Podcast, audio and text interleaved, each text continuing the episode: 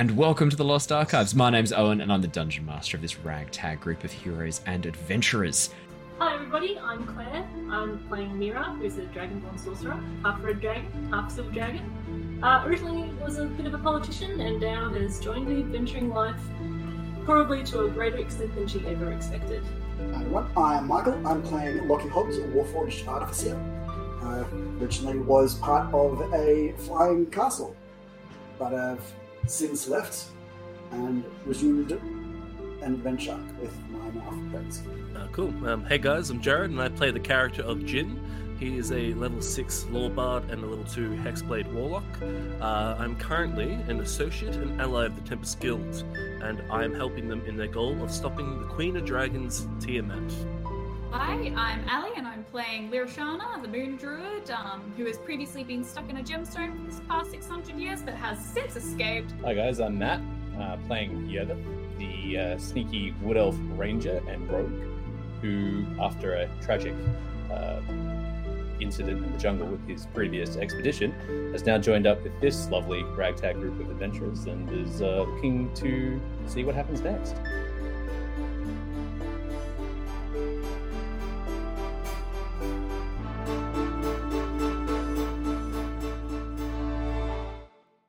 Well, hello, hello, and welcome back, everybody, for episode 56. What? So many episodes. Say hello, everybody. Hello. Hello. Hello. Hello, everybody.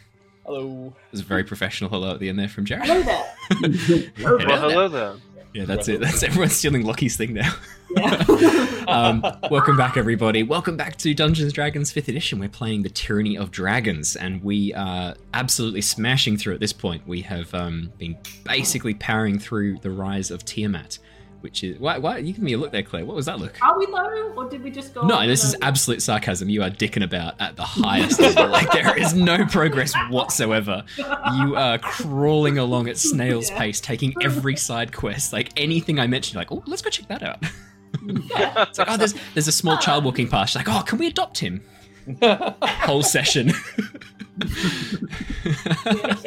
um, I absolutely love it because this is why I do D and D. So please carry on doing this because it means that I get to have lots of fun doing lots of story writing. Um, so everybody, thank you so much for joining us tonight, and thank you for those of you who joined us last night for our Avatar: The Last Airbender stream. We had a lot of fun last night. Um, we we yeah we didn't get far out of the Misty Palms Oasis. I was a bit ambitious calling the session like into the desert because um, we spent an entire session dicking about in the Misty Palms Oasis, and our, Oh our my um, god, that's like us.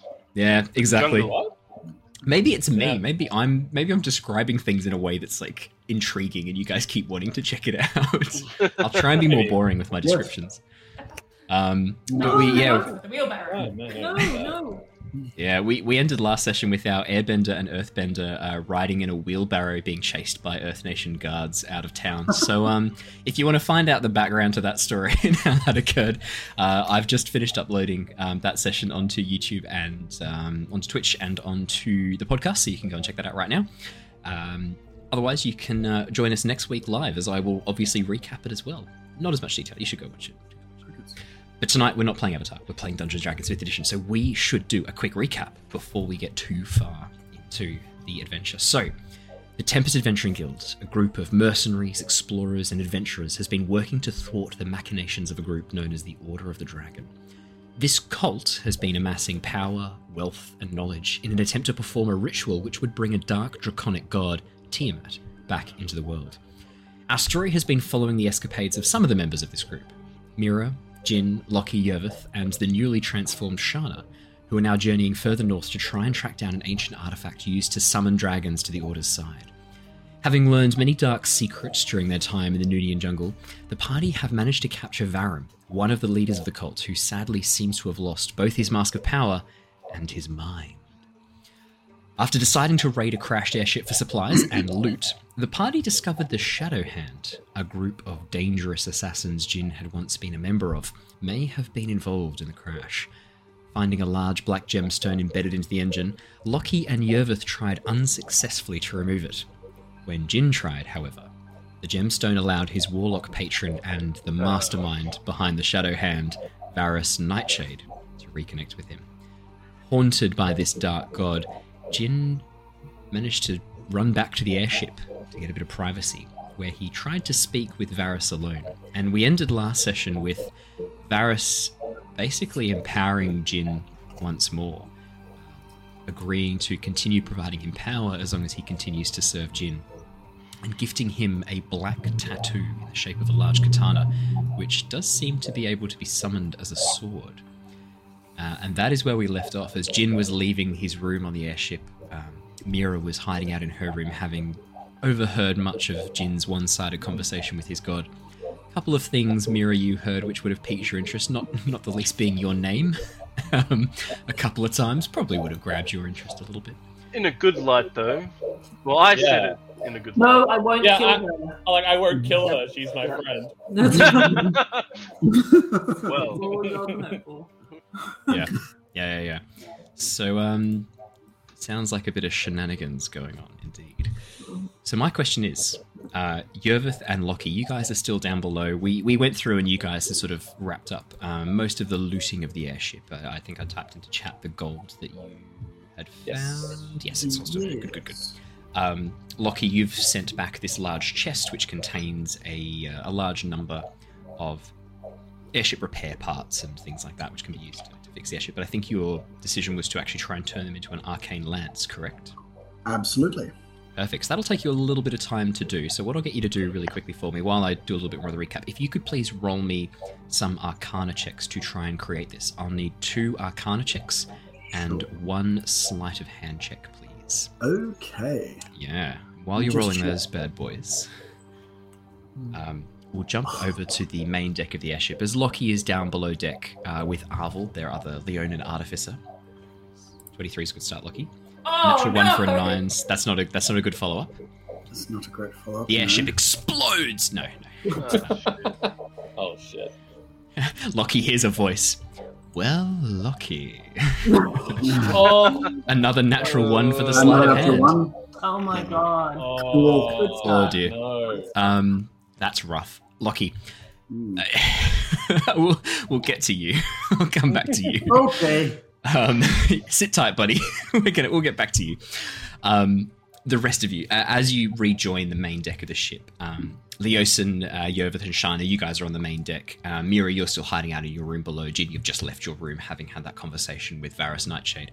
Um, as you get back onto the airship and start pulling up the rope, uh, Leosin sort of looks around and goes, "Right, so the plan. Um, what do you think? Are we heading back to the city? Do we want to head somewhere else? I, I know that the the Drakhorn uh, should be on our radar of things to accomplish, but um, if you wanted to try and chase down some other leads, I did hear that potentially there could be a, uh, a bit of a lead for us to follow a bit further east uh, in the Dwarven kingdoms.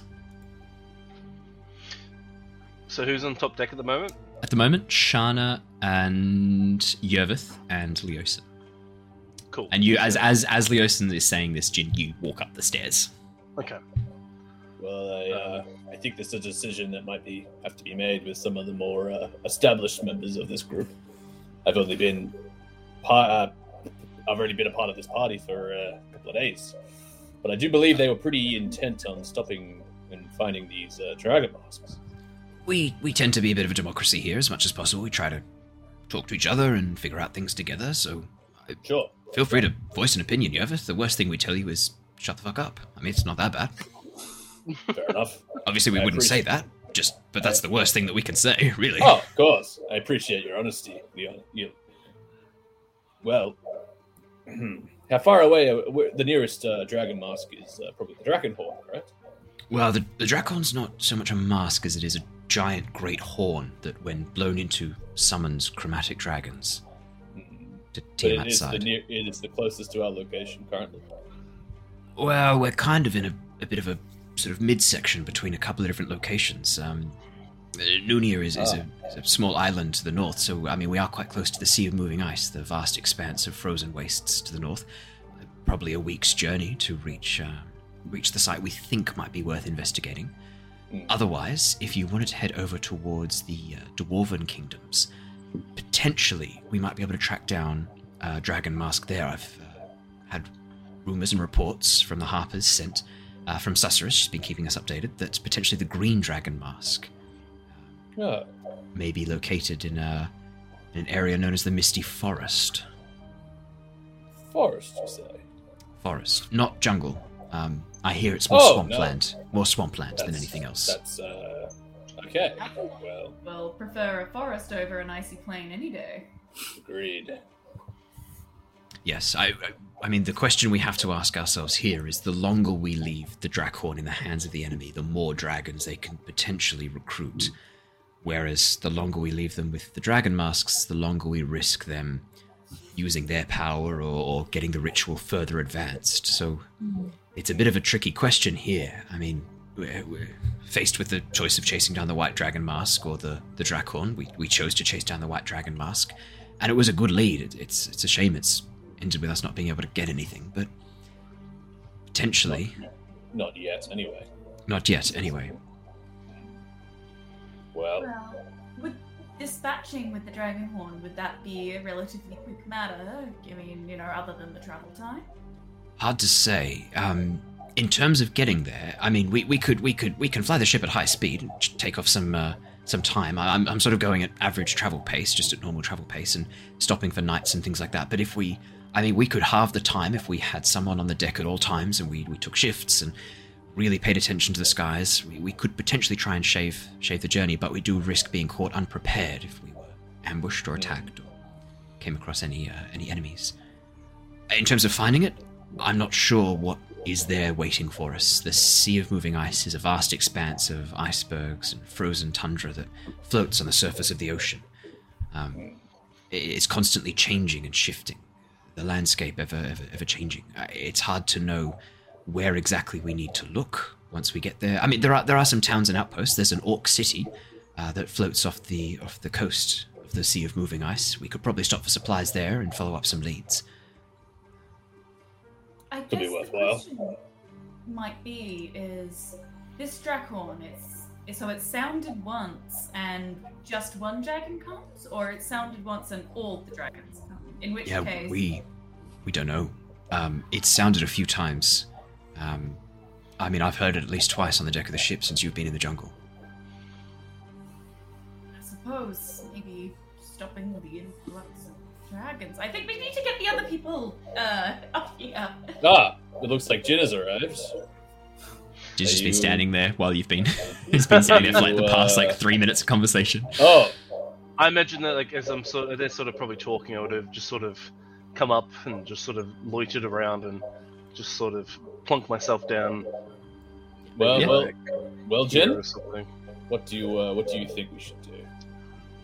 Follow up on the uh, Drakenhorn or uh, head east to this uh, dwarven dwarven territory?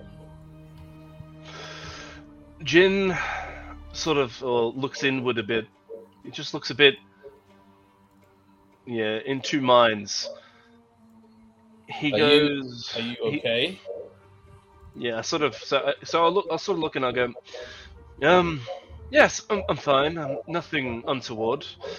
Um, might be better to do the Drakhorn first, if it keeps bringing more dragons into the world.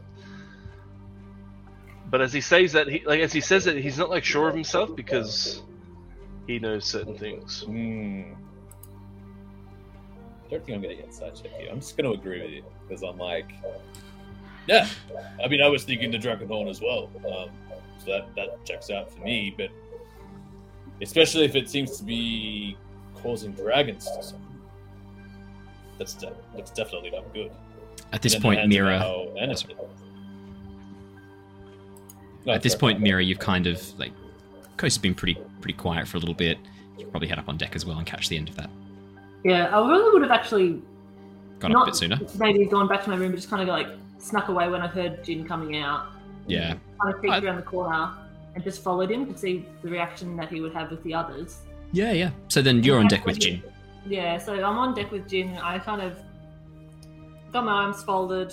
I'm just kind of looking, and when he says, "Oh, everything's fine," we should Hmm. go to the Dracohorn. I'm like, Insight. it seems the most reasonable thing to do, doesn't it, Jin?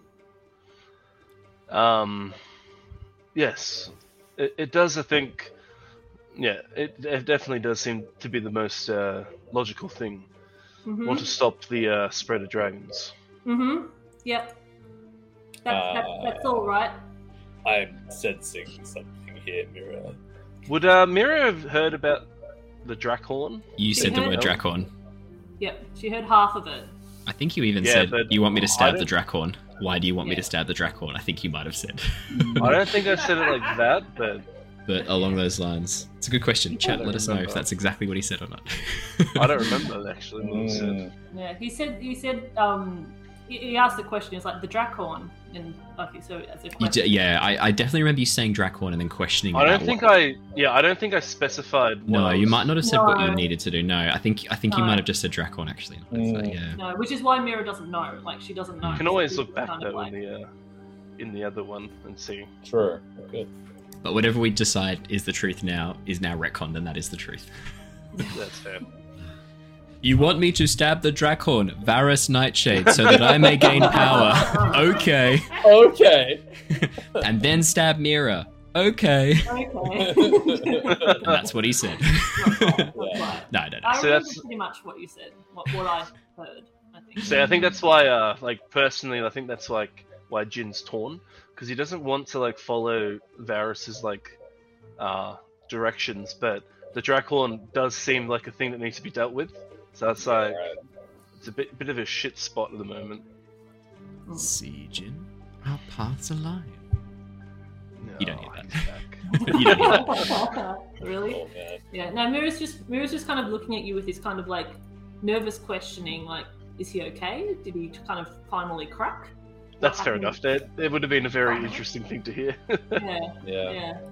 So she's just trying to get an, an idea of what if, whether Jin seems like himself, whether he seems, you know. I think that's an insight check. That sounds like an inside check. And I thank you Go for your on. self control to not scream, Inside check! I Into my ears. this time like a proper player. Okay. Proper player. Yeah, yeah. You've, you've played you've played 56 sessions on a podcast with me. You are a proper player by this point. Oh my 23. Jin is rattled. Um, every so often, he sort of looks over his shoulder a little bit as if looking for someone there. Um, it's a bit, a bit did out of one the others- sorts. Did, did everything go all right down in the room? Are they all right? You rolled a natural one for your second insight check. I don't know why you rolled a second. Yeah, that's what I call Mira, Mira, as you ask Um, are they all right, your mind, you're like, they're dead, aren't they? They're dead. oh God! What have you done? you ate them, didn't you? oh my gosh! You made them into a hat or a map. No, Actually, Sean. I have one question I want to ask quickly. Yeah. Yervith, how are you? Because you saw me talking Hmm. Yeah. to space. What are you? That's that's a good what, How are you I- reacting? I'd probably be. I would be confused. I, I, I, I think I would probably at this point be. Yeah, I think I want to roll an insight check as well. Yeah. Just see, 'cause not, not, not necessarily because at the at how you were at the start, but how like Mira is questioning you, and I'm kind of like, wait a second, like I've kind of like maybe cottoned on to what Mira is cottoning on to There's well. some things going on. Something's up. Yeah. If you want to go perception, I can tell you different things. Insight or perception. Oh. So Insight's more about body language. Perception. 25 for insight. Don't even worry. Like, sweet ass man. um, Yeah. yeah. You, again, Jin looks rattled. He looks distracted. He looks a little bit anxious. Um, yeah, sort of constantly, not constantly, but every so often, eyes sort of darting to the sides as if looking for something or someone, checking over his shoulder. Do you have anything to add to that, Jared, about what Jin would I be think doing? I think? I think a good way to sort of mention it is, um, there would be some nerves and like anxiousness, like anx- anxiety, but for the most part, I feel like there'd just be like a heavy weight. Like Jin just looks weighted down at the moment. Yeah. Mm, Like he looks like, yeah, just weighted down, and he looks visibly like a little tired. Yeah. Yeah, I think Looks like he's carrying a pretty heavy burden. His mind is constantly going over something again and again and again, just really burdened and unsure. What happened there, Yervith? Is he all right? I don't know. He. We went down to the crashed ship and went to the engine room to inspect the damage. There was a black gemstone pushed into the into the engine. We, Lockie and I tried to remove it, but it proved too difficult. And then Jin tried to get it and succeeded. But ever since then, he's been acting strange, like he's been talking to someone or something. Hmm. Is he cursed? Have you um? Has Jin rolled up? Like, I'm gonna how's your sort of- sleeves going? Hand, Have you got, like, is a- no longer black. His hand is back to Normal. I will. I will say. Have you, You rolled I down, can- up your sleeve or down your sleeve? You know I can hear you all right. No, I'm As you're, like, wondering what's wrong. Jin. Did, did you get cursed? Well, you That- were talking to someone. Um, yeah, th- it is definitely. It was an interesting experience. I saw a specter of my past, so to speak. Are you possessed? Um, I don't think so. I sort of. I will for the that I'll roll down my arms. Do I So see- like, do I see the the, the tattoo? The oh yeah, tattoo? it's it's very obvious on here. Are you left or right-handed, Jin? Uh, let's just say he's right-handed. Right-handed? right-handed. Um, as as he rolls up his sleeves, there is now on his uh, right hand a large tattoo, a, a long tattoo of a black katana, made oh, of that same I'll, dark I'll ink leaking that is smoke. new. I'll look at I'll look at Shana because I'm like, hmm, evil possessing things. Um, oh yeah, Shana, what's up with is this? stereotyping. Just because I possessed Lyra and took over her body. I didn't do it on purpose. Give me a break, guys. But saying that, possibly actually, fire. That's it. Uh, I mean, accurate question, Jin. On your arm, is that what I think it is? And as she asks that, she, uh, with you know a little theatrical flick of her fingers, she summons her own sword and hikes it over her shoulders. Like, What's it is look that like? like this? So Shana, your your sword sword isn't like? quite the same. So your when you when you do your Hexblades warrior feature to it, it's not it's not that you can summon and dismiss it. It's just that very first time to empower it. Um, so you've, you've always got the sword active on you now. It's always in a sheath Ah, on your okay, back. sweet. But um, as you pull it out, it looks like a regular sword. The the well, I say regular sword. Looks like the curved scimitar blade of the Yuan Ti with those two snake heads at the base. I'm going she- to. Oh yeah, sorry. Oh, she pulls it out, flips it over, and presents the hilt to Jin, and is sort of like, "Is on your arm? Is is that like this?"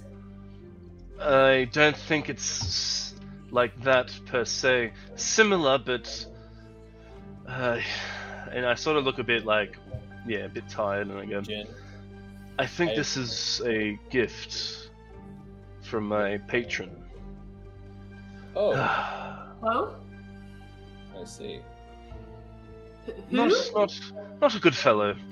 Um, he is named Varus Nightshade, and I met him when I was just a boy, Hmm. or well, just a child. And yeah, he left me with a present, a gift. I have not seen him for many a year. I thought I'd finally sort of close that chapter. Um, and then I sort of, um, I'll sort of channel my energy Owen and materialize the sword. Would you like to describe it for everybody? I've so how I would sort of think it would work as I sort of like sort of hold out my hand. The the light from like where we are on the on the on, on the ship would probably like it'd probably like lessen. Yep. Like almost like overcast, and then like the shadow from behind me would suddenly get sucked and starts enveloping me, and then would form into the sword. Yeah, you watch as as Jin summons this sword, his shadow is pulled from his body and is used to create the blade. While Jin is holding this long black katana, slowly leaking dark, shadowy smoke, he has no shadow. It's cool as fuck. Yeah, yeah. This is is simultaneously like that is the coolest thing I've ever seen, and also like that's terrifying. Um, and And the uh, tattoo's oh, and it'd gone be pretty, as well. it'd be pretty cool if while this is happening, there'd be like some like black sort of shadowy dis like sort of like discharge coming from my eyes as well, which would be pretty cool. Oh, we can have, yeah, you can have your eyes go black. Yeah, flavour. absolutely. Yeah, done. Just for flavor. Absolutely, absolutely. Yeah, you watch as um as Jin's eyes turn black. Shana, And just whis- whispered a little, and just weeps a little bit of the shadow. yeah, Shana, black eyes, slowly weeping shadow. Sounds a bit familiar to you. You've seen that before. Dreaming. Well, that's new to me. Um, Did my- a step back. She's Did my flavor add something? should I be concerned right now, Jin? This doesn't seem normal. You You've look never, possessed. you've never done this before, but I've only known you a couple of days. The Is this- blade is- compels I, me to kill you. I start looking at the others like, um, is this normal Is for this Jin new? to do this? I've never seen him do that before. Leosin points. I admittedly have control of myself. I am not some un- like unkempt beast that will charge at you. Yeah, but isn't that what a I'm possessed here. person would say? That is what a possessed person say. You're right, Leosin. Just- Mira just kind of edges towards Leosin. No, no, eh, Leosin tries to get behind you. No, no, no, no. I think, I think you No, should, no. you should be in front, Mira. I don't, no, I don't think so. I, I um, need a, I need a Zua here. Where's the Zua? I need to hide I'll behind sort, of, I'll sort of say, um, well, I sort of used to be able to do this when I was a bit younger. Um, before I turned my uh, my back on that path. But we have bigger fish to fry, unfortunately. And uh, with Tiamat sort of being awoken, I will use this uh, power for now to put that threat to rest, and then I will figure out what to do with it. Jin, I need to be honest with you. As far as I'm aware, the only way to outrun a patron is for the entire plane of being that they were on to die. That is, as far as I'm aware, that is how I've uh, evaded my patron. Let's let's call it that. The uh, the darkness of the dreaming dark. But um, I must admit the uh, the eyes are a little bit familiar in a very uncomfortable way. It's something I haven't seen myself for well, six hundred odd years. It's um, Oh, over that long. that sounds not good. That's yeah. it's Um, not because the dreaming dark is not Hmm. good. It's it's actually it's very bad. It is um. Funny enough, actually caused the death of his own plane, which, um, you know, was a bit of a laugh at me, but, you know, at the cost of my people and Yeah. everyone on the plane and the plane itself. But, you know, beggars got me cheap. Well, I can't say that these beings are the same.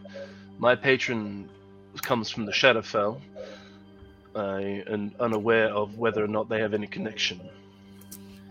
As I sort of let the uh, sword sort of, uh, sort of as I sort of release the sword, Yeah. and uh, all the all the, the shadows pour out. Um, back sort of it pours out of the sword and then sort of envelops me again and then I have my shadow again and I look normal. Tattoo's now back on his wrist. Question: Does the Shadowfell work in your world the same as other worlds? Well that's yeah, that's a good point. Um, Well, so the know the Shadowfell, the Shadowfell- Shadowfell's a plane of existence. So where where uh, Shana is from is another plane of existence. So um, you can access these other planes through planar magic, the same in any worlds, uh, except of course on Nostea, where planar magic is very much restricted. Um, the world you are on, there, there's very very little access to planar magic. Hmm. Okay, so it's very unusual to have planar beings kind of. Yeah. So the crossing over and- Yeah, so the, the only planar travel was during the Age of the Giants, the very early age of the world, when the Giants sort of because the the world of Nostea was a giant world. It was only the Giants on it originally, um, and it was created by Annam, the father of the Giants. And then when they began experimenting with planar magic, they then basically opened up pathways that all the other races came through, um, or most of the other races, I should say. And then when the ruin happened, uh, and after the giants disappeared and the ruin happened, then a number of other races were created. But the la- the last, the most recent arrivals to Nostea were the Genasi, um, the elemental elemental people. Um, they were the most recent, so they came just before the ruin, uh, through the very last giant portal that um, was still active. And then their their arrival, whatever it did, drained the last energy from it, and ever since, planar magic has not functioned on Nostea Hmm. in the same way. Um, No one's cracked the secret since. So this is old magic, Jin. Old magic, baby. Wait, so just quickly because my dad came in then. So it's not connected to, it's not connected to uh, Shana though, by the sounds of it. no. Uh, you've got no idea. Well- it, it very, Oh, yeah, it very point. easily could be. It easily could not be. Um, yeah. I mean, Shana's talking about events that took place a long time in the past. You're talking about events that have taken place more recently. There's 600 years of time span between these two events. Um, you don't know. You just you don't have enough information. Yeah, that's fair. But I, know. I um, I I know I haven't been here in this group a very long time, but I have to say, you're all entitled to your secrets, but anything that might be of detriment to this group you should probably tell us. I've seen what mutiny can do to a group. It weakens and demoralizes, and it doesn't end well. Well, for the sake of transparency, my main goal here, other than the takedown of Tiamat, is to get Lyra back, and there's probably not a lot I won't do to not do that. Wait, to not to not do that. Uh, something like that. To Wait. Not, not do that? A lot of things you will too do to get her back. You'll you'll stop at nothing to get Lyra back, Yeah. right? Yes, yes. Ah, very good. Insight check from uh, Leosin there. yeah, Leosin looks a bit suspicious at you, Lyra. at you, Shana. Yeah. a double Um, negative. Hmm. Yes, that's right, Jin. Anything that's maybe conflicting goals here needs to be out in the open. If you've got other interested parties, we need to know about it. Mira looks very uncomfortable. Hmm. Well, other than Varus himself and his little shadow hand, um, hmm. Yes, there's there's a lot of things I still need to put together myself. Do you know what his Do you know what his intentions are, this Varus? Why has he spoken to you? Not to me. Perhaps. He, he has spoken to me because I want. I actually was able to evade him for a time, and now he is back, and he has more interest than ever in me. And yes, what we're sort of getting up to here. Then, do you need help, Jin? Why? If you want to evade him. Well, I was getting help from Susurrus, wasn't I, Owen?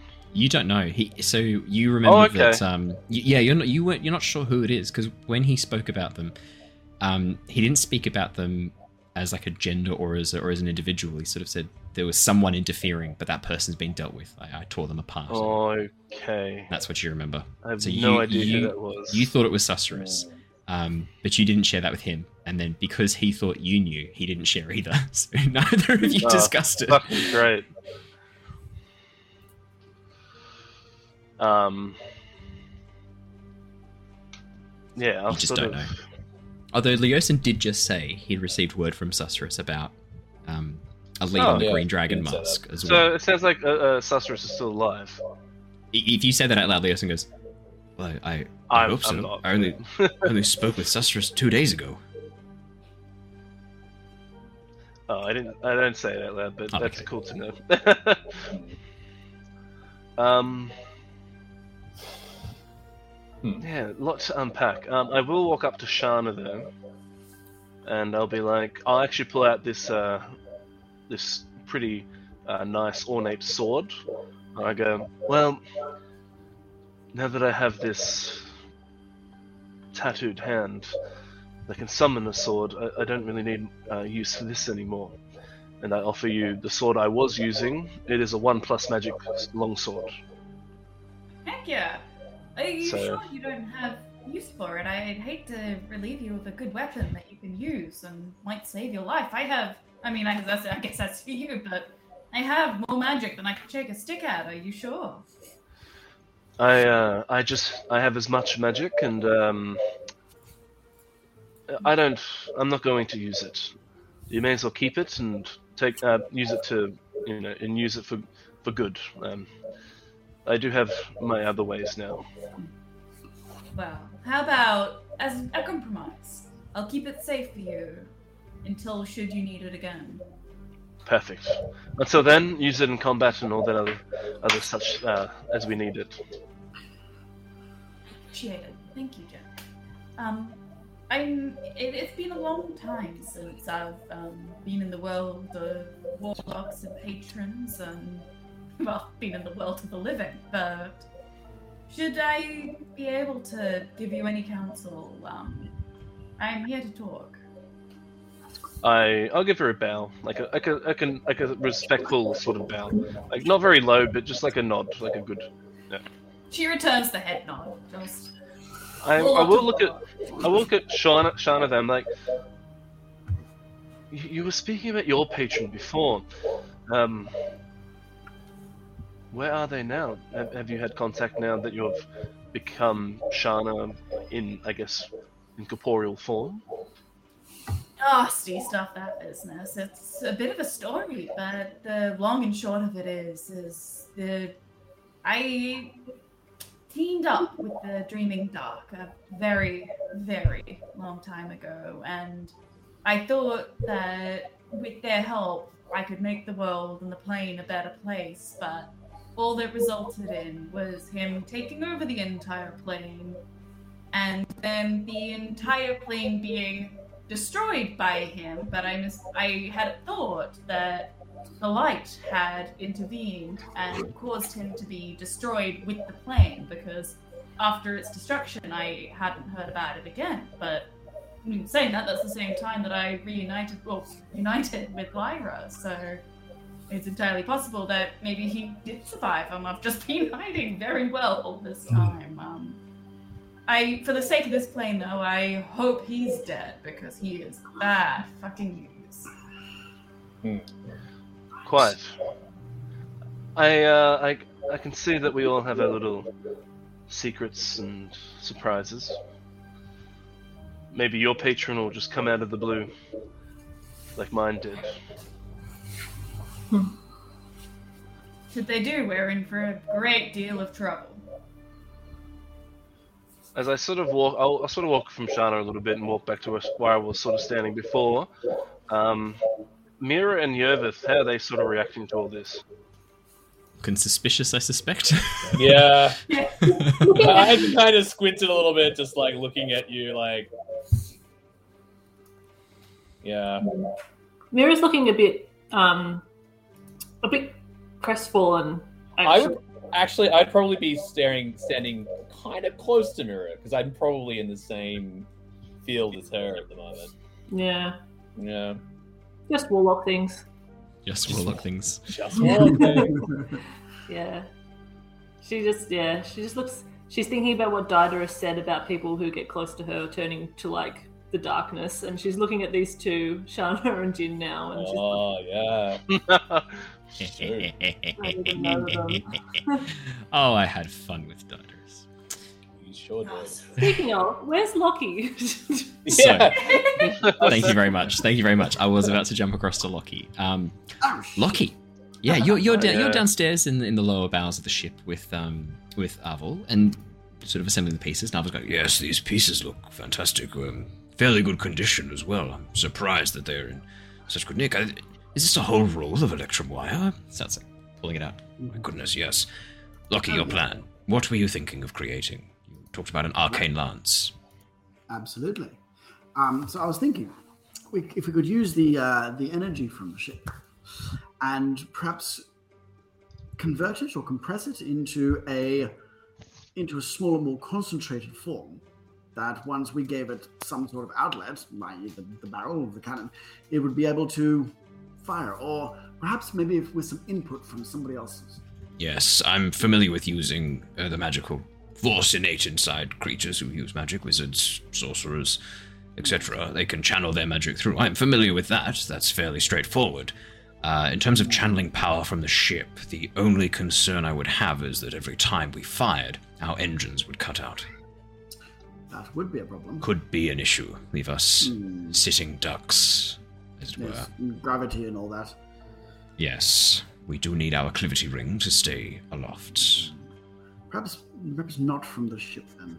Maybe not from the ship then. We would have to draw it from the uh, from the person in the firing. In the Yes, firing, yes. uh, There would need to be hmm. someone who could push the magical energy into the device and activate it in a spectacular fashion, hmm, hmm. converting the magical energy into some sort of force that pulses forwards, like a lance or a spear, striking the enemy ship or the That's enemy in general. Hmm. Would we be able to, uh, like, hold on to the transference of the energy to keep its type, perhaps? So if someone were to put in, say, ice energy, it would be an ice flavored lance, and a fire energy, fire, or whatever. Mm, that's a good question. Uh, we could look at doing something like that. I've never heard of such a device, but I, Now that you say it, I can't imagine it would be impossible. Perhaps difficult. Would difficult. It would be good if we had some if we had some blueprint to work off of some item that was already able to convert different types of energy. Perhaps we could use something like that to help us research this. I mean, we. So I, you know, I, I could possibly draw some schematics from the, um, from the. I hate to use this term, but from the flying castle. Um, Yes, okay, yes. It is a sky castle. they- Flying castle's fine. they, Well, it was a sky castle. I hear you crashed it. Not you. Sorry, not you. I hear the cult crashed it. they did. I'm sorry. They will pay They will. They will pay. in blood. Anyway, um, As as Lockie's eyes turn red, he's like in blood. Anyway. anyway, um, yes. Well, but, but before before it was before it was uh, it was killed, um, they used the ability to uh, to transform elemental energy into into thrust, into power, into force. So, Ah, okay. I could perhaps use use the expertise from that and use its. Um, hmm. My voice sounds strange today. I think I've got a, a cog free somewhere. I need to do some maintenance. Um, Did you need me to take a look? I've got some Allen keys ready.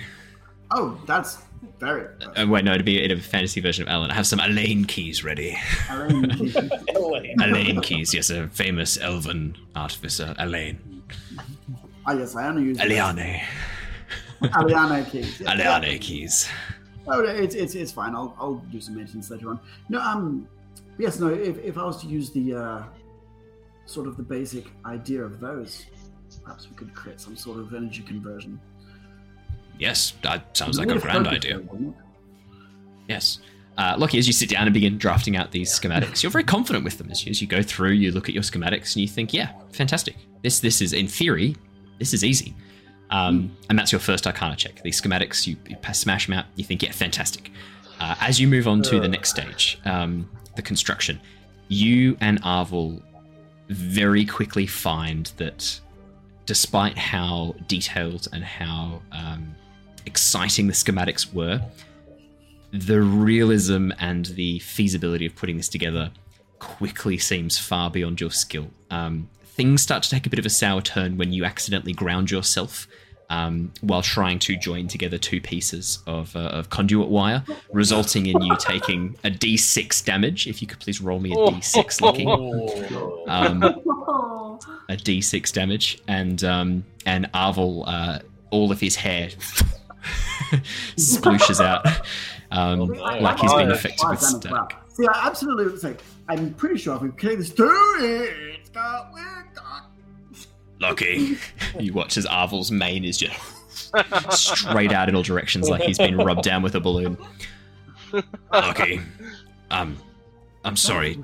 You're made of metal, Lockie. You you can't just you, you you're a co- you conduct electricity, Lockie. What, what have I done? What? This is strange. Oh my. Oh, that, that's much better. For podcast listeners, uh, Michael began tightening his throat as if he was tightening a voice box. Yes, I'll use the Elaine key. Elaine key, using his Elaine key. um, the chat has said Lockie does sound like an IKEA furniture. It does sound like an IKEA furniture range. The new key. Uh, we have the new range of the Luki. Oh. The Luki. Um, uh, as you then move on to the construction phase, um, we'll save that result for as we're underway. But um, you sort of end your end your artificing session with Arvel there. Arvel sort of trying to smooth down his fur, but it immediately straight back up again with his large lion's mane. Um, and you sort of still occasionally finding that your um, your gyroscope is a bit out. So as you go to walk forwards, you just walk into the side. you have to sort of stop, and be like, I then think begin I'm walking going forwards. to go back to my room.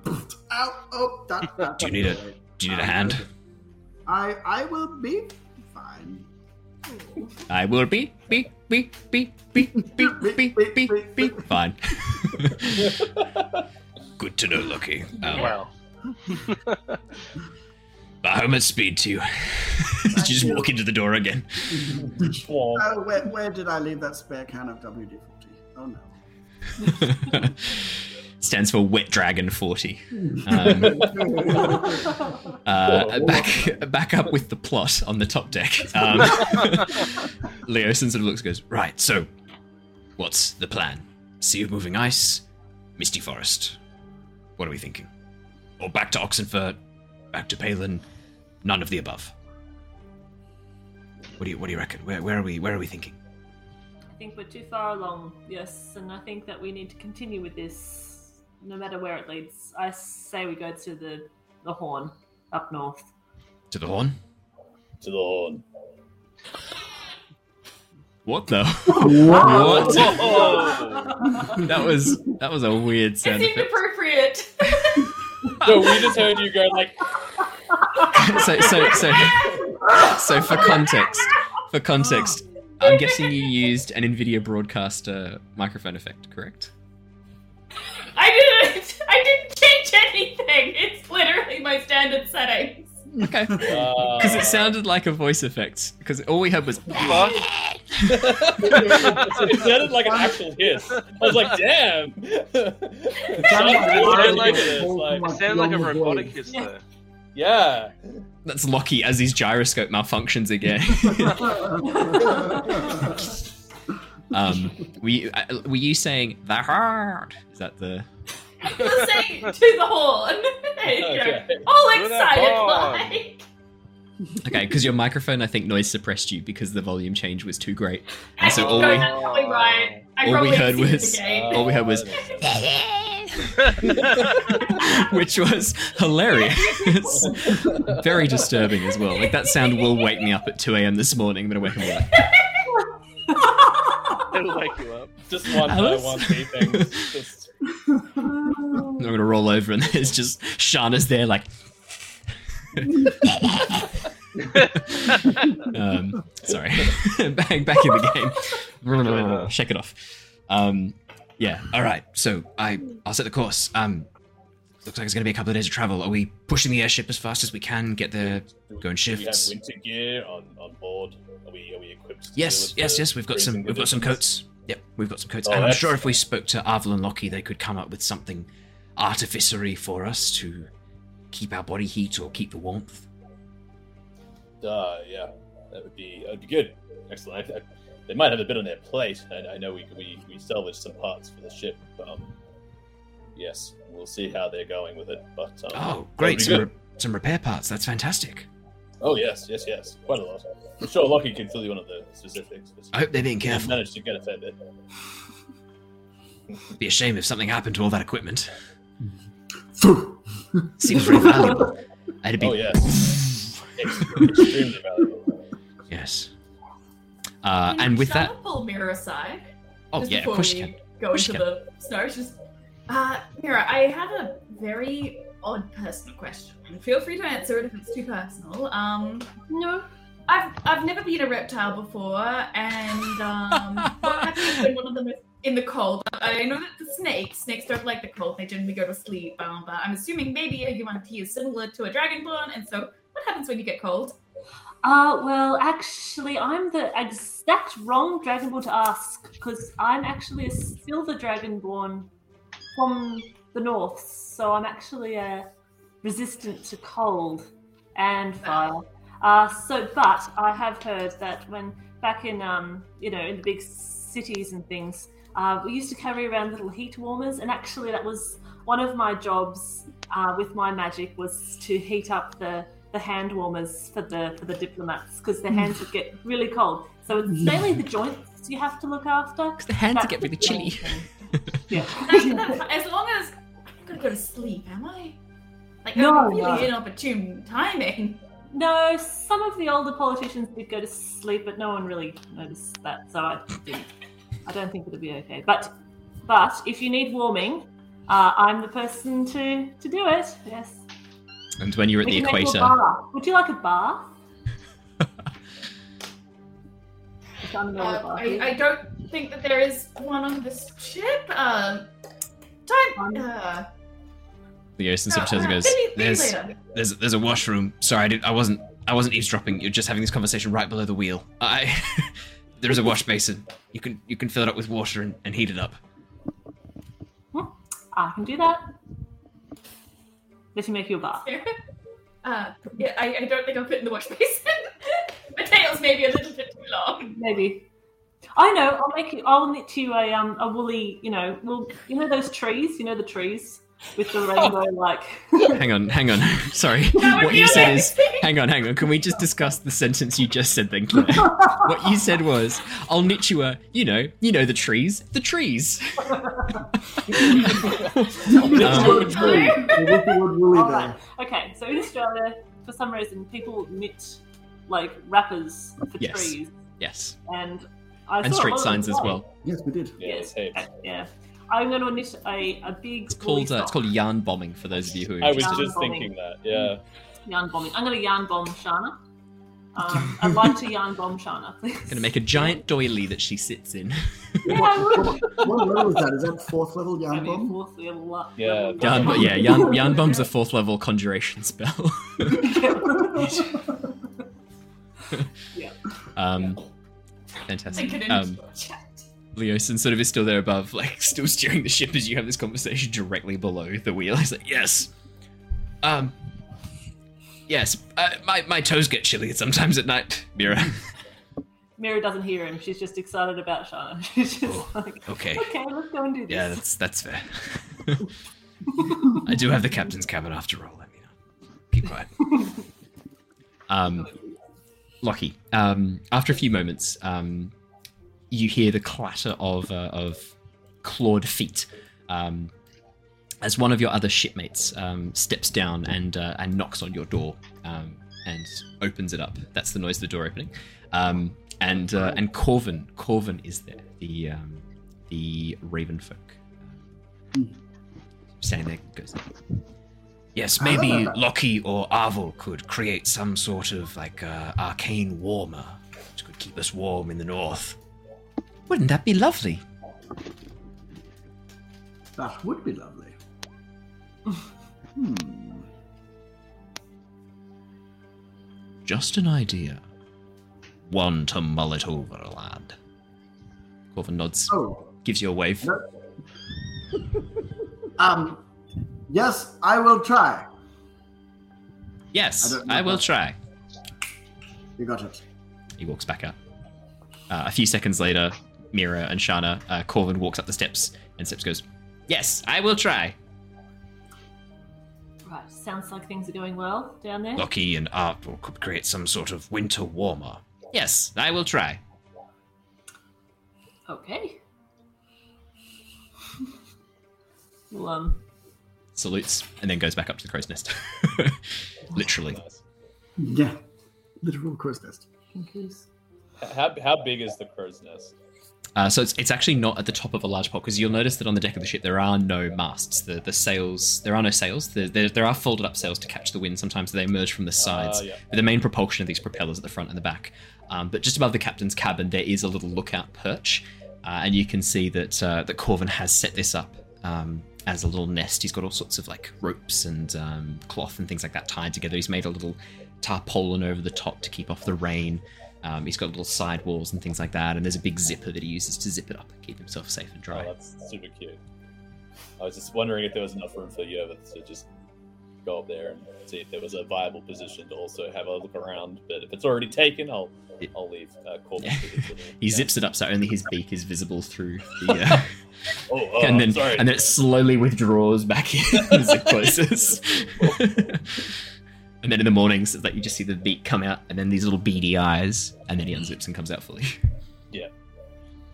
Ah, Mira, I can never tell with Corvin if he's asking a question or making a statement. The lack of inflection in um, his speech pattern is really difficult sometimes. I agree. I I never know really how to approach Kenku's. Curse to copy the voices of all you hear.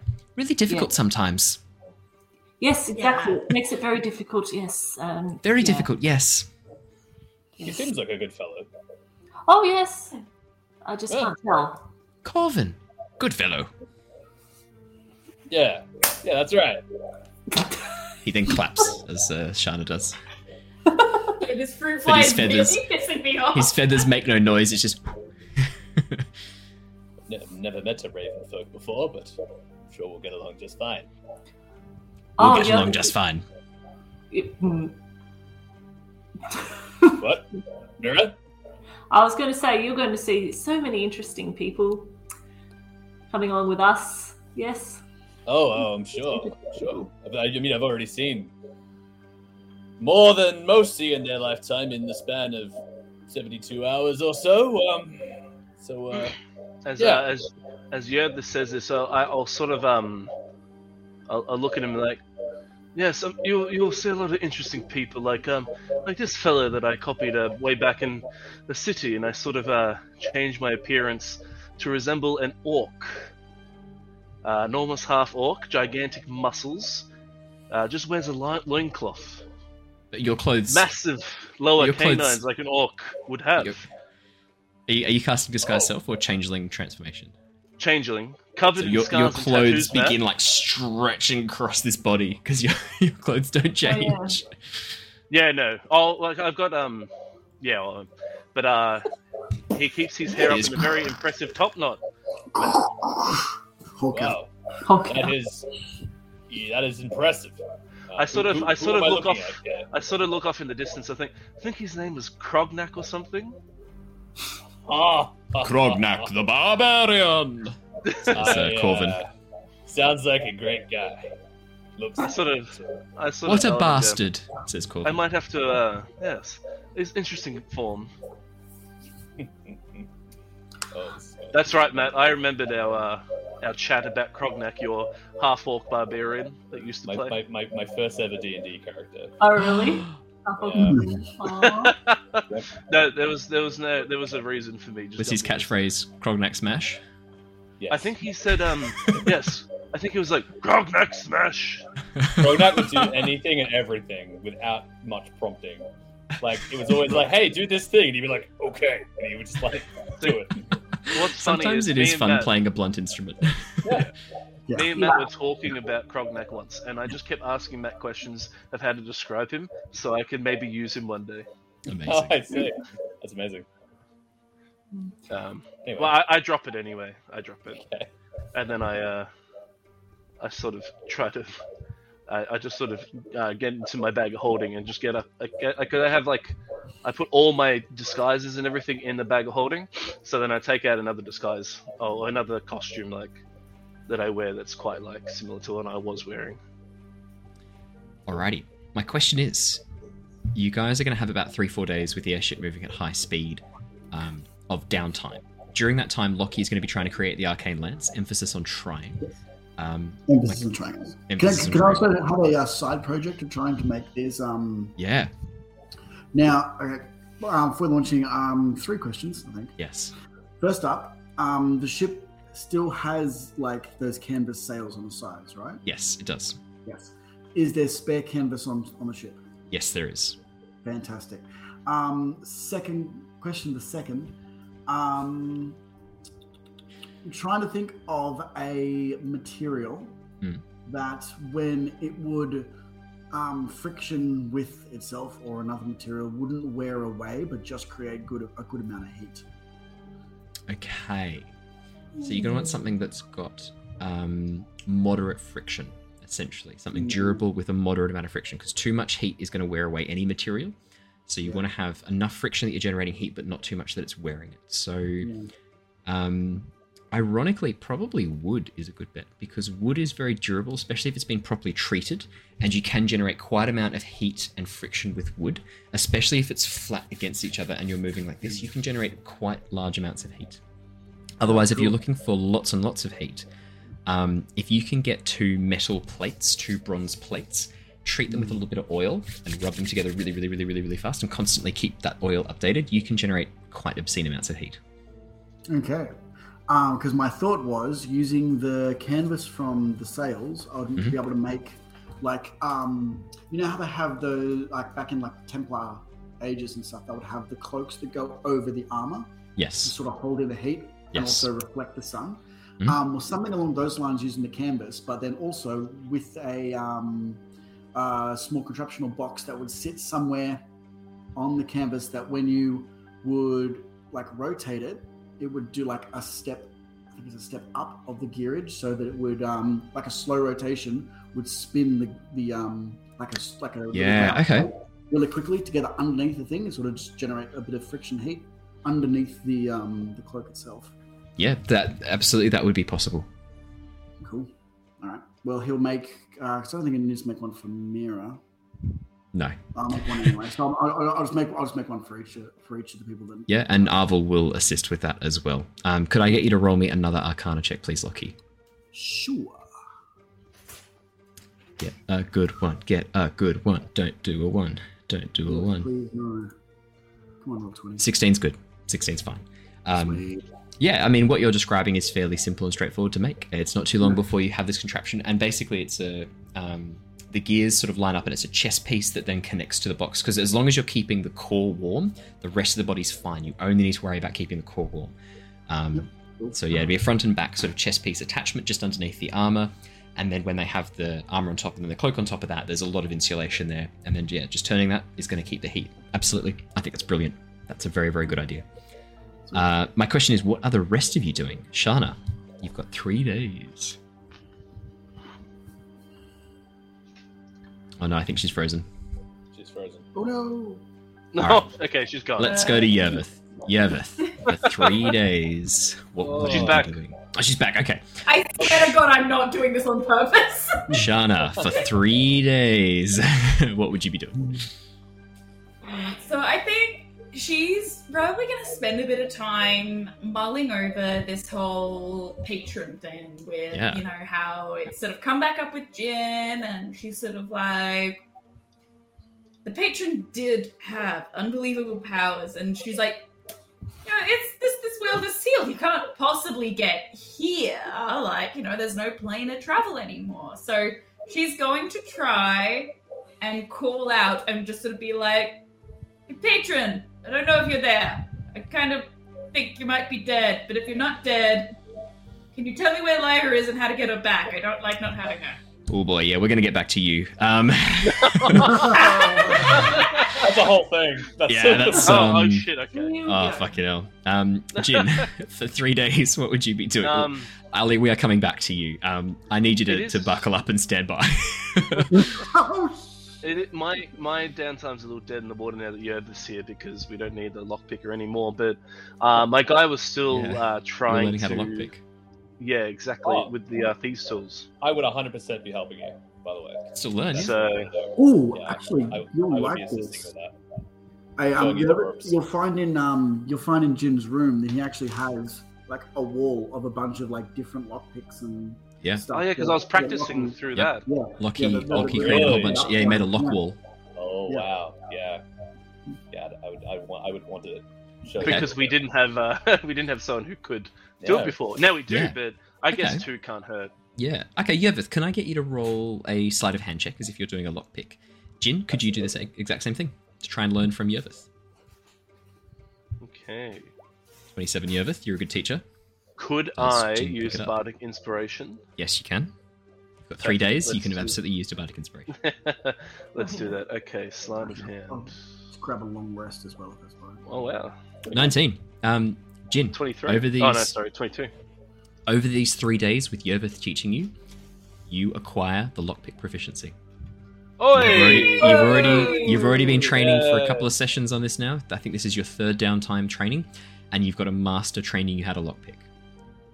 Yes, cool. absolutely. You have gained So the lockpick proficiency. So I can now add uh, thieves tools to my tools. Yes, you are proficient. You are proficient with thieves' tools. Oh fuck yes, perfect. Nice, man. Absolutely. That's handy. Yeah, no, absolutely. With with that much with that much training, absolutely, you are you are proficient with thieves' tools. And I guess yeah, that's just sort of like because Yeah, like I've tried it and teaching. myself, and then he's now come in as like the master, Yeah. and I've really like accelerated my learning. Yeah. With with Yervith spending those three days and you spending those three days just teaching yourself how to lockpick and Yervith showing you what he knows, especially with those rolls, 27 and 19. Uh, I mean, the average there is like 23. Yes. Oh, no, it's even more. So And it's I 22, to so it'd be like 24. So, yes. Mm. By the end of that training session, you are very you're very comfortable with lockpicks. You are proficient in thieves' tools. Cool. Um, Mira, over those three days, what would you be doing? Um, well, a couple of things. One is Okay. to be uh, tutoring Barry. Yes, Um, that's what she'll be mainly focusing on. absolutely. Um, knitting a sock. Um, Yep. uh, and also looking after Varram. yes. Um, please, someone mention Varram. Yeah. Oh, that's Um, nice. I assume that he's kind of not coherent. Mira doesn't Yeah. have any healing. She doesn't know really how to help him. Um, but anything that he, he says, she will note. She's Yeah. very good at making minutes. Uh, so she would have been just listening to what he says. If he picks up anything from him or can kind of get a, a rapport with him in any way, she would have been doing that. So I'll get you to roll two things for me. Could you please roll a insight check for your time with Varram?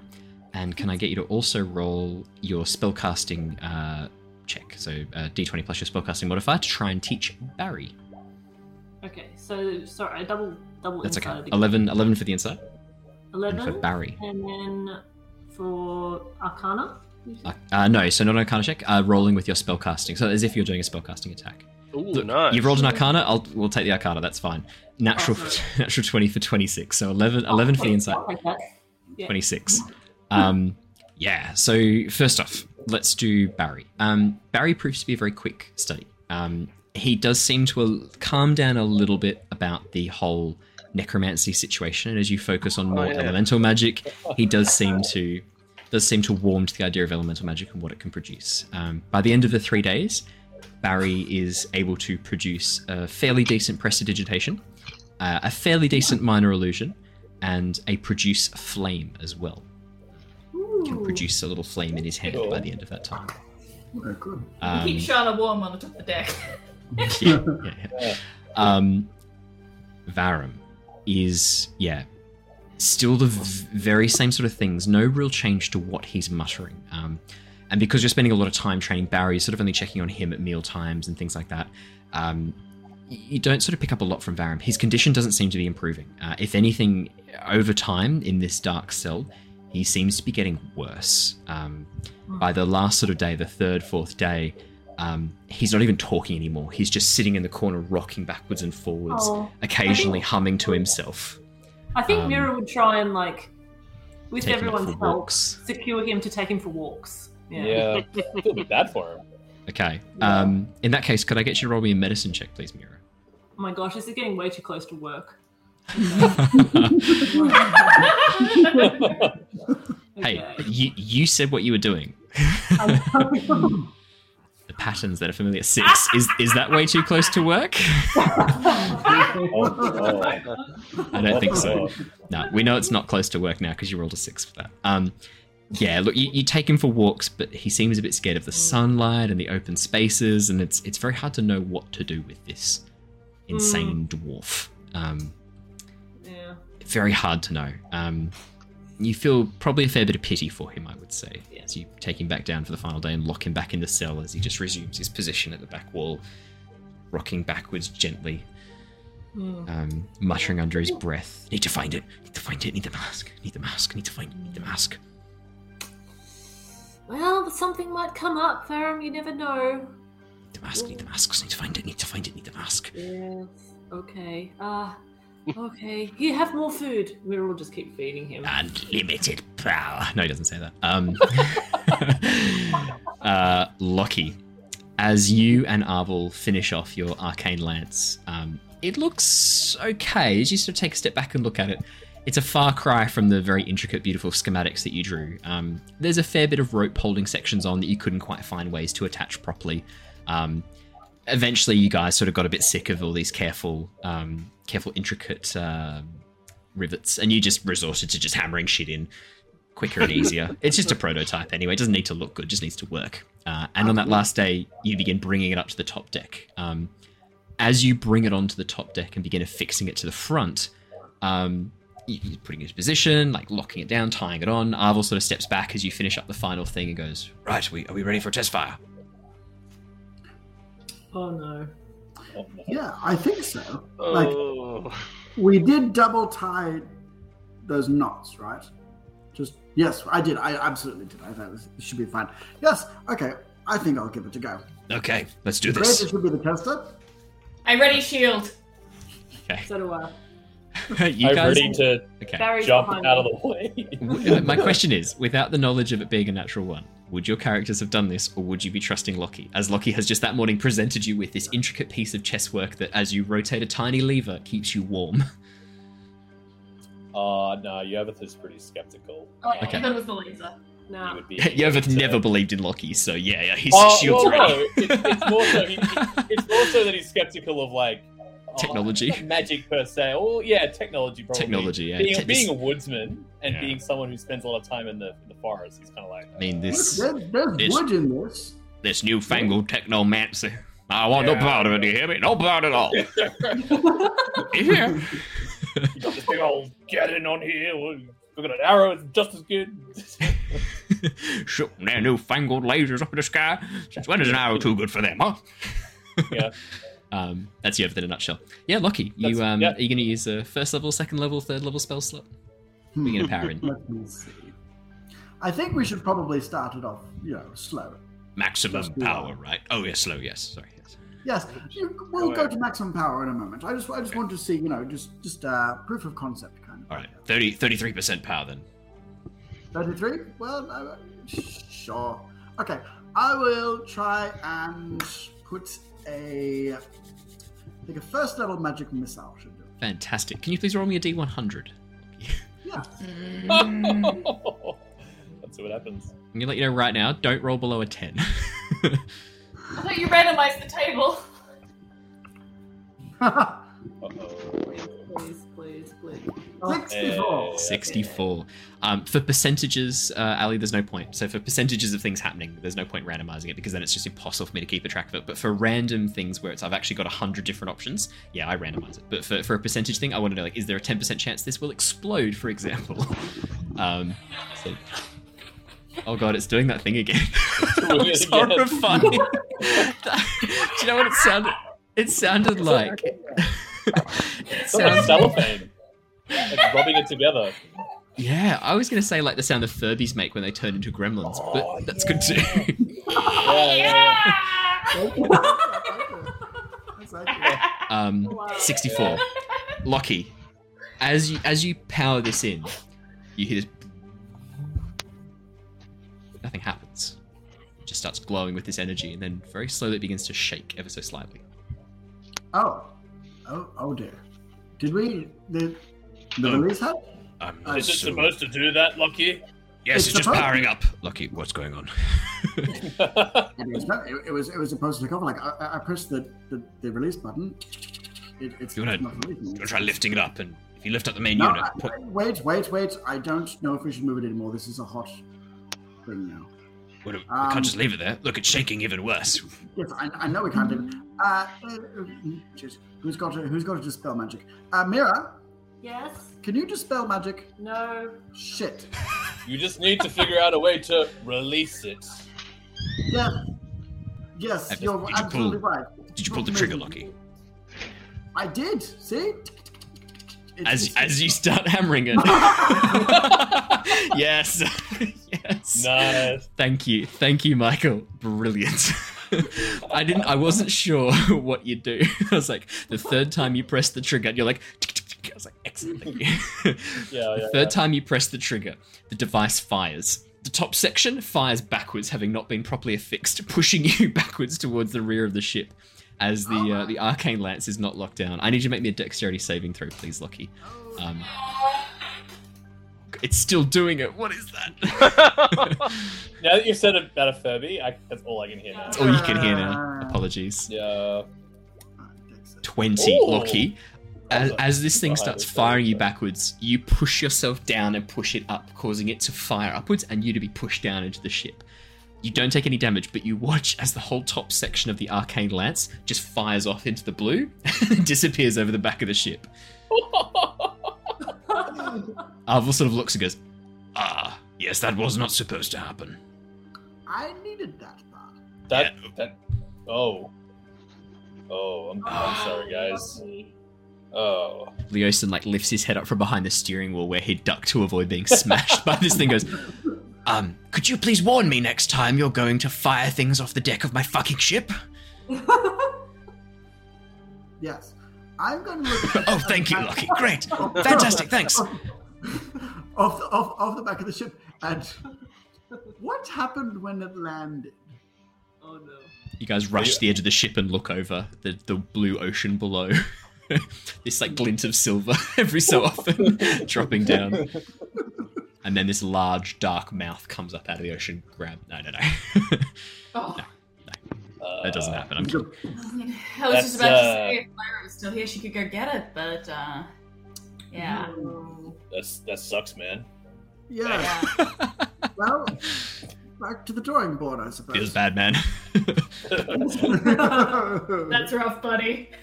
Maybe Ah. maybe you should build. into the moon.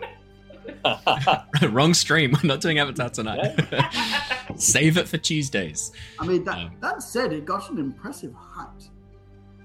just just need to get it a bit, you know, fixed better. I wonder if you could make a cannon that, if you pointed it straight down and fired it with enough force, you could break the hold that the planet has on us. Uh, lucky. Yeah. But It's um, not there. um, that doesn't sound good. Why why would you do that? Why would you do that? Fairly confident that's the astral space, Lockie. Uh, There's no air there. Well, I mean, that doesn't bother you. Sorry, what am I saying? I. Carry on. don't I mean, I mean, it bothers literally everyone else. In the world. So Can I make a request? Sorry, no, the ghost. Can I make a request, please, Lockie? Can you not strap that to the airship, that device that you're describing? Yeah, that would blow Oh, that, that's I, no. I, I won't strap that one to the edge. Okay. This is a, would be a separate device in and of itself. But Can you not? Can Oh. you not launch that from the deck of the airship, Lockie? oh, also no, that would not be safe. It's, it's, it, this this wouldn't be a very good place to begin. That it's not very stable. My driving's fine. W- what are you saying?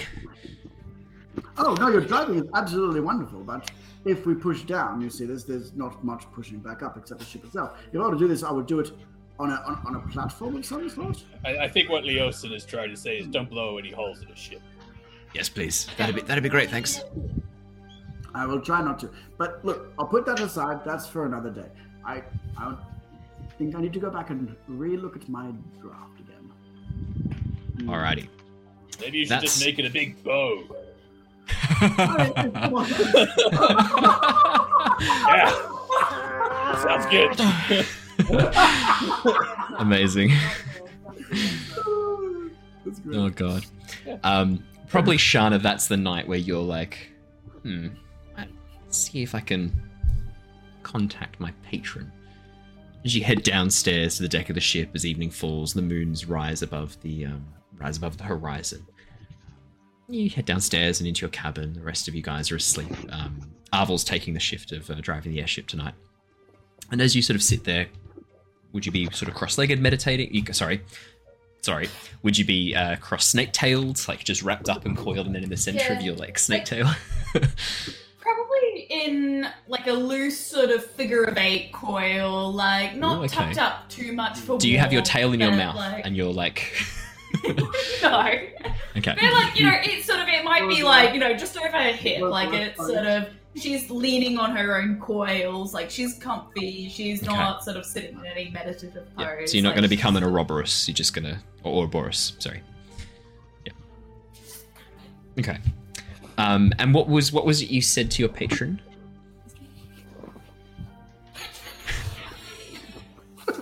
I believe you might be dead, but if you're not dead and you are in fact out there, um, do you know where Lyra is, and can you help me get her back?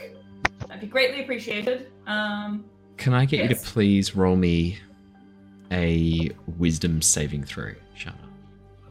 Oh shit. okay. Wait, no. Is it a magical spell, uh, a magical effect, and or a spell? Um, it's it's. I'm basically getting you to roll to see if your contact is heard. So it's not it's not something affecting you. It's more I want to see what your effect has. Okay, twelve. 12's a pass. Twelve is a just pass. DC was twelve. For a while, you hear nothing. You feel nothing. No connection to your your patron. And as you sort of open your eyes and begin to give up you notice your shadow begins to warp and flicker a little bit. And then before too long, it begins to stretch up onto the wall. And then two eyes open up in your shadow. And as it steps out from the wall, it takes on this male elven appearance long dark hair, black eyes, dressed in these long flowing robes that slowly leak shadow. Shana, it's been a while, hasn't it? How have you been doing? Well, um, as you may or may not know, I have been traveling with another for 600 years, then I was trapped in a jam, and now I'm trapped in a Yuan-ti form. So how do you Yes, yes. I saw you yesterday, looking very interesting. You saw me yesterday. Oh, yes. On the deck of the ship. And the day before that, and the day before that. Only for the last mm-hmm. couple of days, of course. Very interesting. Serpentine body rather suits you, you little snake, doesn't it? Mm-hmm. Yes, well, perhaps I could have found another nice hole, dark hole to go hide in, huh? Oh, maybe you could have found a body to parasitize. Oh, sorry, you've already done that. How's that working out for you? I was invited in after somebody destroyed the entire plane on which I was living, was left corporealless form, and then was gratefully taken in by someone who actually cared. You're not still going on about that, are you? That was over 800 years ago. Grow up. The entire plane is fucking gone! And you're blaming me for that? Hardly my Well, fault. yes, you- really.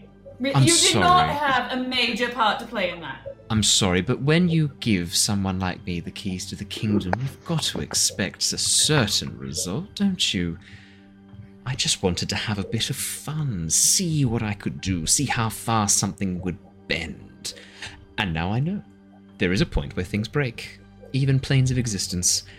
I've learned from my mistakes, and I've managed my most recent plane quite well for the last couple hundred years. Most recent plane, you don't mean fucking here, do you? Oh no. But I've got my eyes set on this. What do you call it? Nostea? Very interesting. No, dear. I've been playing around with, uh, well, a bit of a shadow plane, I might say. Not quite real. Does it keep the same namesake? Oh no. I like to call it the Shadowfell. My fall from grace, locked into this shadow of my previous realm. I like it. What do you think? Appropriate, no? I mean, you have a form now. You're not just a gaseous dark cloud with No, I've- fucking eyes. I've had to update, dear. People don't react the same way as they used to. Gotta move with the times. Nowadays, it's all about appearances. Back then, I was just trying to scare people. Doesn't quite work, fear. Not like that, anyway. What the best fear is, is the things people create themselves, the fears they have. I can't create anything more scary than their own minds can, so why bother? I prefer to take a much more pleasant approach nowadays. So, Il Shatar, has he joined you? No, unfortunately, suffered a rather nasty fate. The hands of the Illithid Elderbrain, would you believe? So fucked. Yes. I have been trying my best to distract those creepy tentacle mouths for quite some time. You know, they've got their eyes on this place too. Ever since the giants disappeared, all that energy at once. Gosh, a whole realm of sentient beings, those juicy brains. So, really, you should be thanking me. Hey, thank you. Oh my god. Much better. See, was that so hard? Now, what a coincidence that you're on the same ship as one of my other little acolytes. What do you make of that? It's a lot of fun, isn't it? He is with you. Oh, yes, Jin's been mine for a long time. Not quite as long as you have, of course, but a bit of time nonetheless. And he's taken that step you never could. Did you like his blade? Bit jealous, were we? Is that why you called out to dear old Varus? I called out to Varus, dear old. Oh, I'm sorry. You don't recognize that new name, do you? Yes, Varus Nightshade. I use that title now when I'm talking to the creatures of this plane. The Dreaming Dark was all a bit sort of sinister. I find this much better. Oh, much more relatable, don't you think? Well, then, the relatable Varus. Can you relate to this? I wish to have my other half of my soul reunited. But I'm not happy that it's gone. Oh dear. Well, you really shouldn't have spoken to Diderus then, should you? I mean, you did know the risk. Well, Lyra did anyway, talking to him. This is what you get when you mess with that old lich. Surely you recognize the danger. You could have warned her.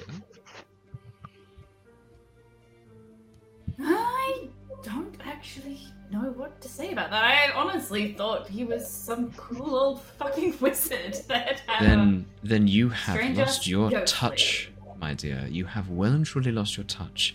If you couldn't recognize him for the danger that he was, surely you should know to beware anyone who claims to see the future.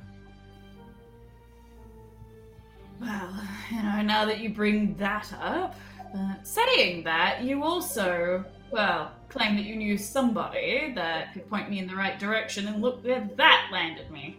Hardly my fault, my dear. If you don't follow my directions to the letter, I can't be held accountable for what happens. Consequences. Remember? Don't bring up that same consequences, hence you being without your original plane. Oh no. That plane was holding me back.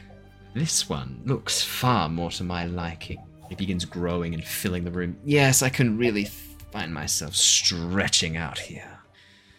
Lots of opportunities for someone to get in on the ground level, make some real changes. This is an investment opportunity, and you're going to be my buyer. You're going to help me in. After all, you want Lyra back, correct? Well, true that, true that. But And as you know, my be- knowledge of planar travel is unrivaled. So, pretty bit of quid pro quo then, my friend Shana. You work for me, I do a bit of work for you. You do everything that I say, I give you a little bit of power. Pew, pew. Just like the old days, hey? Let me be very honest about one particular thing. Is Please, you know how I value honesty. you know my values and my lack thereof, and the fact that I will do pretty much anything to get what I want. As I said, your form finally suits your personality, my dear. But unfortunately, my good friend does not see eye to eye, and I will not do anything to disgrace her face. Are we clear? You want to keep Lyra out of the muck. To keep her so that she can wake up in the morning and not feel like she's brought about the end of her plane. I hmm. know how much that sucks. Yes, I think we can come to some arrangement. So Lyra doesn't have to feel responsible for what happens here. Is that what you want? Or you want her to not have a reason to feel responsible? Is that it?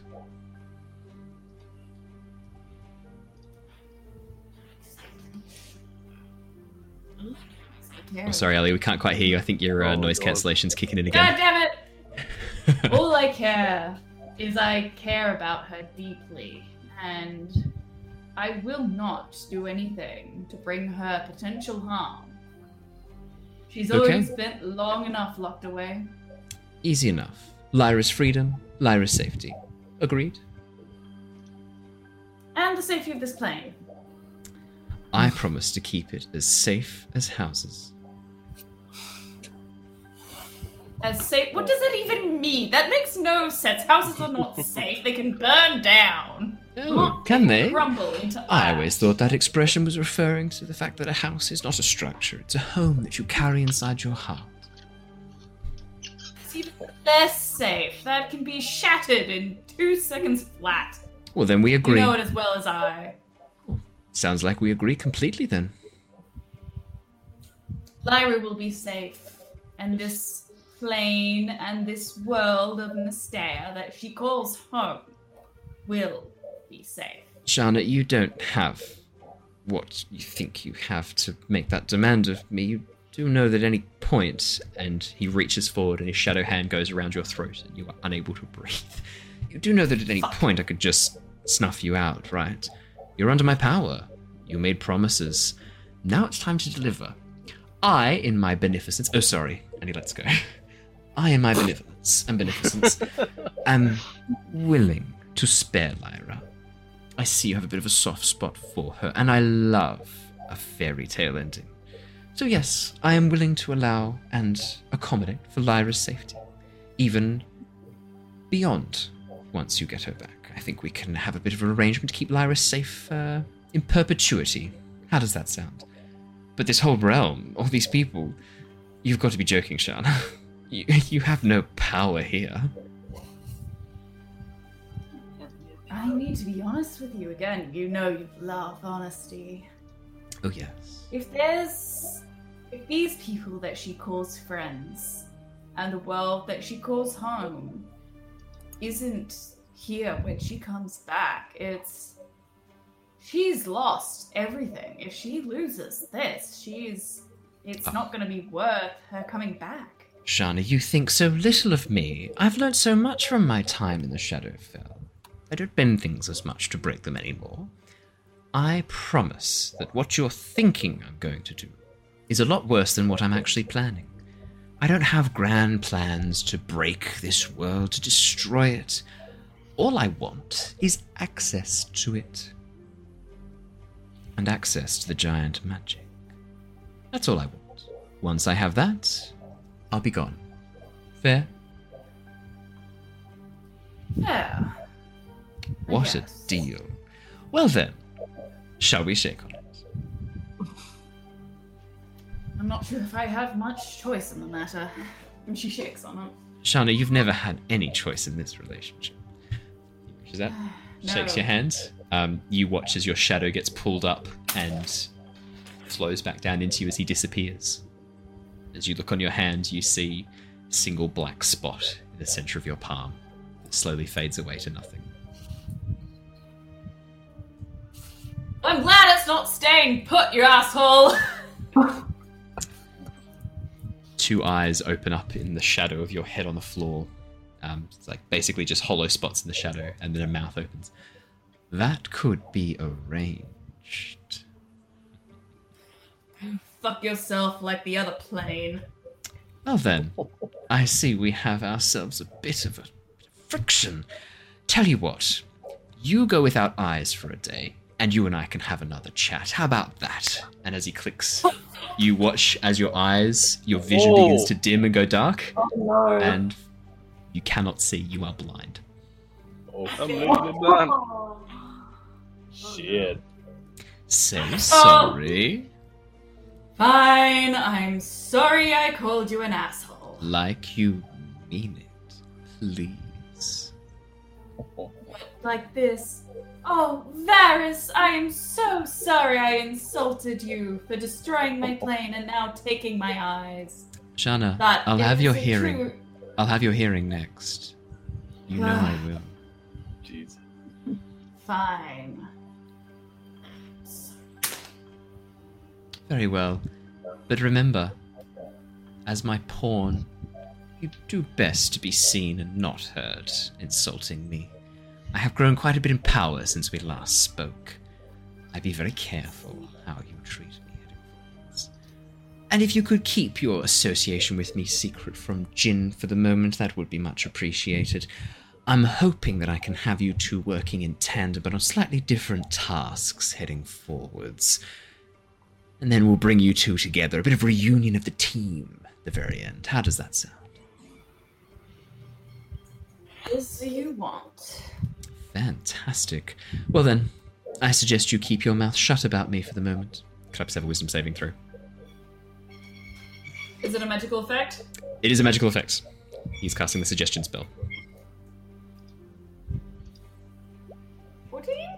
No. 14's not enough. You No. feel a compulsion. You feel a compulsion to not speak of him to Jin. An overruling compulsion. Excellent. We'll chat later. Ta ta. And then the eyes close and the mouth closes back on your shadow, and it's just your shadow once again. And uh, I remembered why I was glad I thought he was dead. oh, Oh, jeez. oh, I had some fun writing that that. out loud. She just thinks it. Juicy. Um, as as you emerge and come up the next morning, you can see below you the sea has started to turn into these vast fields of ice, this vast frozen plain. Um, and as Leosin sort of begins turning the ship towards the west uh, and hugging the western coast of the ice floe, uh, a few hours later in the distance, you can see a small speck in the ocean in front of these vast plains of ice. Uh, I think I think that might be the Orc village. I'm going to start bringing us down. If we've got any things we need to trade or have a chat with, I think we'll see what we can learn from the uh, the floating city. Uh, I believe this one's called Drifthaven, uh, from memory. Let me consult the. Yes, Drifthaven. Um, uh, try and dock us in the water. We'll spend a day or two here, perhaps, and then head out of the ice. How does that sound? Sounds good to me. Perfect. Excellent. I'm going to start bringing us down. It's going to start getting quite cold, uh, especially when I land the ship. Uh, obviously, the environmental protection that the ship contains around us, the shell that allows us to breathe up in the air, uh, is keeping us quite warm. But once I land the ship in the ocean, that will disappear. So make sure you've got Lockie's devices and keep them charged. What are you calling them, by the way, Lockie? Have you thought of a name for them? Oh. Oh, I need a name. Oh dear. Um. Uh. I've just been calling it Patent Office 62175. Exactly. I, I Patent application 77345. Lucky, Lucky's grind has popped into mind, but that sounds way too dirty. Lucky's grind. Amazing. All right. Well, if chat wants to, if chat wants to give us suggestions for what these little uh, chat can name Yeah. it, we'll give it to chat. Um, yeah. As as the ship begins um, heading down towards the surface of the water and gets closer and closer and closer, um, you see a, a large city. Uh, on the surface of the water begin to come into view, um, and before too long, you can see yeah, it's this it's this enormous, um, all sort of single, double story buildings splayed out over this this vast array of pontoons, um, essentially this this massive floating um, series of buildings, all interconnected with walkways. Real eclectic jumble, all sorts of different styles, um, very different approaches to construction. It looks like it's been constructed over a number of, of decades. Um, all different architects. It's very eclectic. The vast majority of the people on this raft seem to be um, the Meloran orcs, the orcs who follow Melora, the goddess of the wilds. Basically, half orcs for those who play D and D, um, normal fifth edition. But we've homebrewed them so they're a little bit different. So there's the wild orcs and the Meloran orcs, um, or the Gruumsh orcs, I should say, the, the wild orcs, the Gruumsh orcs. As the ship begins lowering and landing, you can actually see there's another airship docked in the water as well. Um, this one seems to be much uh, a much smaller little um, uh, uh, little brig, sort of locked in place as well. And you can see there's a, a couple of um, a couple of people moving about on the surface. Mostly looks to be halflings, and you suspect this is some sort of trading vessel. As you can see, there's large barrels all over the deck of the ship, and they're taking things up and down a gangway. Uh, but the rest of the pontoons around the outer edge of the city are just filled with boats of all various shapes and sizes. The vast majority are these massive canoes, um, essentially um, almost like hydrofoils made of wood, connecting up to these large wooden bases that then have structures built on top of them. These massive ocean-going canoes that look like they they could sail vast distances, um, carry people, carry goods, uh, and these seem to be the main sort of uh, devices and main sort of uh, vehicles that the the Meloran orcs use to get around the ocean. Um, as you land and dock up in one of the smaller docks, you can see a, uh, a half orc woman, one of these Meloran orc um, females, sort of step forward and begin walking down the edge towards you guys, giving you a bit of a brief wave as she um, as she sort of walks down along the gangplank. And as the, the ship docks and um, Grisha comes up and drops down the gangplank, she goes, Right, well, these are my people. I'm going to go have a bit of time off, eh, boss? Um, yes, sure. Everyone may have some time off ship before you look. You know, go- stop before you go. As they all begin like rushing towards the Corvin, like flapping wildly, trying to get off the boat. Someone needs to stow the decks, not it. Um, Arvel very quickly like puts his finger Not on it. his nose. Grisha's very quick, and um, Corvin Oh. sort of looks and goes, "Not it," but is the last one, and goes, Oh, No. "Fuck." Aw. You wee little bugger! I'm gonna smite you, piece of shit! Yes, that's quite enough of that, Corvin. Thank you. If you could please stow the ropes, that'd be great. Thank you. All right, everybody. time on, I'll speak to the uh, the dockhand, and uh, I'll arrange us some passage. Make sure we've got uh, a bit of time here to lock in. Um, I'm going to take the environmental shields down now. It's going to get a bit brisk. And as Leosin powers down the ship, immediately your breath begins steaming in the air. Oh yeah. Immediately becomes quite cold. Oh, Um, the half orc on the on the dock sort of waves and goes, "Right, welcome, welcome to Drifthaven. How can I be of assistance? How long are you staying here?" Not long, just to pick up some supplies. just a few days, I think. Fantastic. Will you find no no fairer city full of friendly faces than the, the Drifthaven? I'm Batara. Lovely to meet you. My nod. Zara. Hello there. Hi, Katara. It's. Is it always this cold here? Uh, it is it is always this cold in Drifthaven. Unfortunately, over time we've been pushed closer and closer to the Sea of Moving Ice, and we haven't yet found a solution to dragging the city away. Hmm. Sounds like a a problem that could be fixed with a global solution, maybe. A global solution? Eh, Aye, what are you hmm. thinking? Oh, I don't know. Maybe if some of the bigger countries in Oxenfurt pitched in. Big city people don't give two shites about us out here on the ocean. Never mind that all their fish and produce comes from the sea. Nay, there's no respect in those places for these people. We've had to go it our own for quite a long time. Don't make me laugh, people in the city. Well, yes, it sounds about right. Ah, where's Um, I was just gonna ask where the nearest tavern is. That's exactly what I was going to ask. Yes, mix the local together. That's right. Yes. Aye, there's a few. There's the captain's quarters, which is uh, just down the main road in town. Quite a good place if you're looking to stay, and travellers often frequent it. I recommend it as a good place to stay. Otherwise, there's the leaky tub. Less ideal, more of a local drinking hole, shall we say. Leaky tub sounds good. Leaky tub. So, no accommodation there, unfortunately. Uh, Owen, Owen, would you say there's like a significant number of like sailors and all that here? Yes, lots and lots of sailors. Um, she, th- this this orc you're Hmm. talking to, Batara, definitely seems to be a sailor as well. Um, she's very Perfect. tall, has the very small tusks coming out the bottom. Her hair's been braided back into a series of almost like um, pirate braids down the back of her neck, Oh, and she's wearing a little. Um, I love that you just said captain's that. hat. wearing a little captain's hat. There's a couple of tattoos across her body. So, um, for those of you who aren't familiar with the way orcs work in Nostea, um, very similar to the Polynesian cultures, they have uh, very intricate tattoos across their whole body that depict events of their life and various aspects of their mythology. And um, you can often tell much of, a, of an orc story by the tattoos that they have. Um, and this one, Batara, despite being dressed in some big furs, you can see her sleeves are bare, her, her arms are bare. She has a sort of a sleeveless vest that's quite furry. Um, and yeah, there, there are a series of tattoos all down her arm. Uh, and up her left arm, you can see a massive, massive octopus squid looking creature pulling a ship apart, and a very small orc figure jamming a harpoon into one of its tentacles. Is- would that would I hazard to guess then that there would be like some sort of tattoo parlor in this city?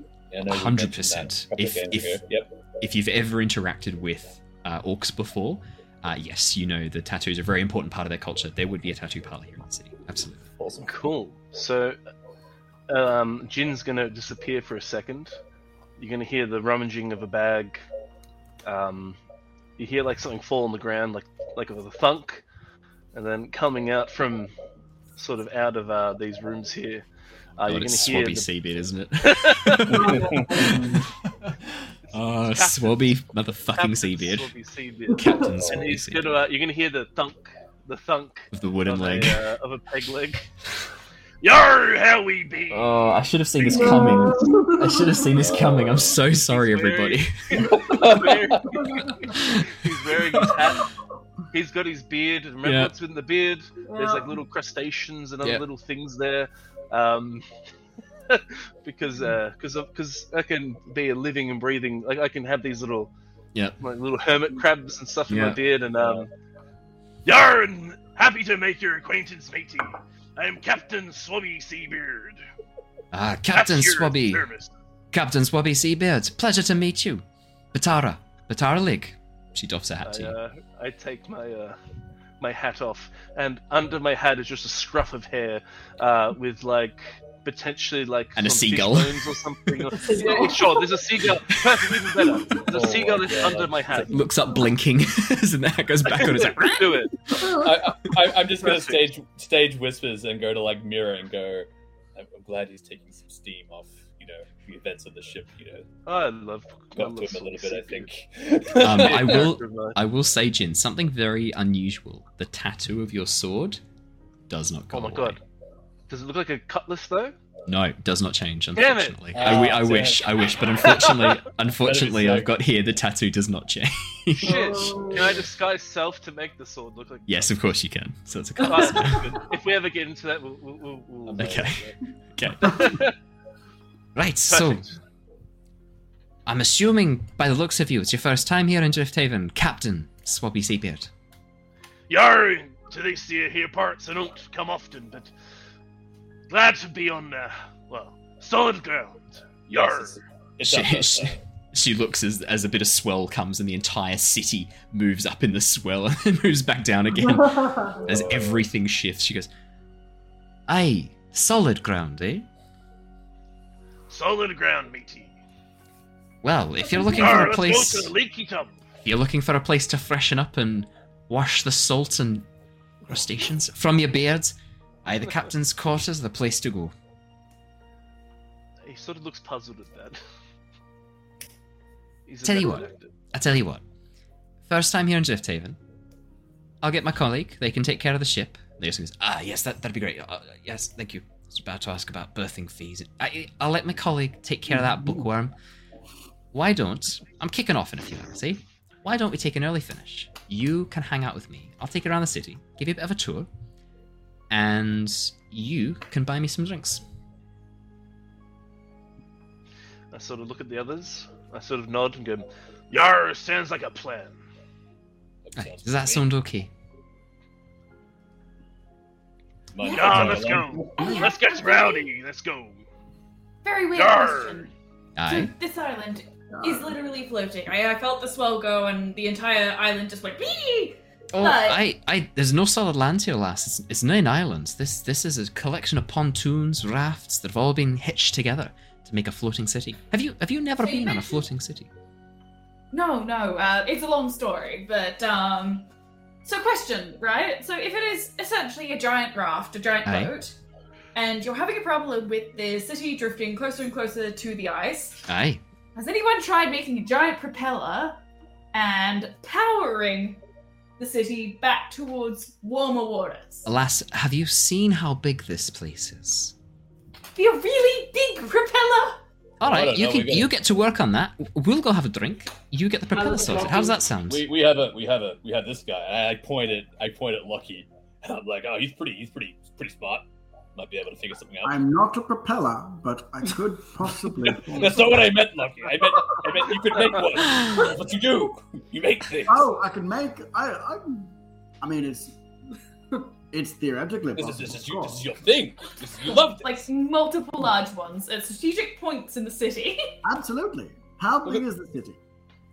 Look at the city Hey. engineering of this city. It's, It's an it's a truly number of amazing. Lockie. it's a number of kilometers across. It's quite a large city. As you can see, we cannot build up. We can only build outwards. If we build up too high, anything too heavy begins to sink and drag the rest of the city down with it. Hmm. We're limited to building outwards. Doesn't sound impossible. You did work on a sky city. Yes, I worked on a problem a bit similar to this, but the, you didn't have to think about the viscosity of the water. What Right. are the buoyancy either? There's nothing keeping it up except the buoyant forces, but Oh, and the blessing of the goddess here we go. Melora. It's gonna be like this for hours. Perfect. Yeah, he is. He, if, if, if, if, if, if got, if you got large-ish outplaced in the strategic yes. sections of the city, you could slowly. She walks up to you, Lockie, and puts a hand on your face. Right, so, drinks. Drinks. Yar, let's get going. There's no use telling me this, lad. It's all going over me head. If you want to talk to some people, if you want to chat to the chief, you can line up, get an audience with him, and you suggest these grand ideas that you city folk have, and he will sit and listen politely, and then he will tell you, absolutely not. He's a traditionalist. If the goddess Melora wills the city to not crash into the ice, then the goddess Melora will shift it. Hey, I see. This is not just a engineering issue, Lockie. This is a socio-political one. aye, a political issue, that's the word. Politics. Hmm. Oh, Aye, that's, that's that's perfect. The mirror then. Or actually, you know what? Lockie would be great. He was so good last time. I think Oh. that I, I do. I do have experience. I went and I told the truth. He did. Did, did you say I'm- last Well, then you're going to be well. you're happened going to be a right bit shite at politics, telling the truth. That's not how politics works, mate. I told the right truth, and you should have seen the effect that it had. You should I turned the whole place upside had. down. Maybe we should talk and walk. Yes, Like. Yes. I assumed you were. Pub. I've had a, I haven't had a decent drink in three months. Aye, give me a second. Oh, yeah. Oh, yeah, this is your first. This is Yeah. your first time in Yes. civilization in a very long time. Yes, I'm slightly uncomfortable at this entire situation, but the This is a good intro city is- for you. yeah, I, I'm not a big fan of cities at the best of times, let alone a, a floating city. Well, you're, you're kind of in a good position here, Yervith, because there's nothing bigger than like a large house. Nothing can be bigger because of the Oh, way the city is set up. Oh, so it's okay. it's all just i imagine. So imagine um imagine if Venice was made out of wood, and yeah. the entire and everything was limited to one or two stories. The entire city is just a series of pontoons and rafts with buildings on them that have just been linked together by gangways and walkways. It's, it's not walled, is it? No, God, no, no, no, no. Venice There, is you, no. You have a Perfect. the, the, so you would know that the the orcs of the sea, the sea orcs, worship the goddess Melora, the goddess of the wilds. They Oh, I'm- I'm- I'm they fine with abhor city walls. They abhor blocking the sky. It's all about being connected to nature. Um, oh, I love it then. yeah. I would say that like if if you were going to enjoy a city, one of the This is the orcish one. floating cities would be where you would enjoy. Absolutely. As we uh, start walking forward anyway, Swabby Seabeard will put an arm around Yervith and go, Arr, we have good fun tonight, matey. Don't worry about nothing. Sounds good. She Uh, definitely you, you'll want to be careful with your peg leg there, Swabby. Uh, some of the gangplanks have bits of gaps in them. Just be careful where you put your, your peg down, hey? Wouldn't want Why to do have you your. say that? What do you, what do uh, you Oh, mean? oh, oh, yeah. Make sure you don't. I nearly, I nearly in the- failed. Oh, I rolled a 25 in acrobatics. I ne- Oh, like, nice. yeah, I- okay. I- Yeah. yeah, so like, I'm like, I'm a lot more better than I thought it would be. As as you go to step forwards and like you slide forwards on a crack, and and rather than dropping into it, the slipperiness moves you forwards, and you're able to catch your footing before you get your peg leg stuck in one of the gaps between the boards. Perfect. I, apologies. I'll let you be. You know what you're doing. Right, come follow me. I was- Growl, growl. And then There was after a the few part moments, of me that was actually hoping for a smaller, like a lower acrobatics, so I could have That's just all right. explained that's all right. One, he falls through the planks into the water. You have to go Giant mouth comes up. Um, Oh, fuck. Somebody's mentioned that giant mouth. Is this is starting to worry me. Anyway, um, uh, after a few, don't worry about it, man. Um, insight check. um, uh, yeah, so I, I, after a few moments, she goes out, Growl! Um, another half orc begins sort of emerging out, dressed in basically just pants. Um, very, very short shorts made of some sort of seal skin with fur. Tattoos across his body showing probably himself doing various muscular poses, punching an eel. There's another one of him like picking up a whale and holding it. Um, What the fuck? all sorts of these feats of great strength. And as he as he walks out, he's like, s- s- um, w- a really stocky sort of walk, really like owning the gangway as he walks in. He goes, "Yeah, what be up, man? Girl, I was hoping you could help this gentleman with their uh, skyship. If you could work out the berthing fees. Yeah, I could do that. Great, thanks, girl. If you could, if Oh you do it God. now, that'd be great. Where Where are you going? I'm I'm gonna be You- taking this lot to Tavern. Take them around. He reminds me of trolls from Warcraft 2. Yeah. Who you do you want want me? Who you want me kill? That's I He sounds not like him. intentional. Not intentional, man. I, I can take a look. So I'll take close. care of the berthing fees. You know, you don't need to worry about a thing. I got care of the berthing fees. Yeah, girl, that's what I asked you to do. Have you been? She sort of walks over and starts sniffing. Oh, you've been fucking drinking kelp sap again. Uh, yeah. What of it? What of it? Do you know what that does to your head? Go and deal with the berthing fees. I will fucking fire you.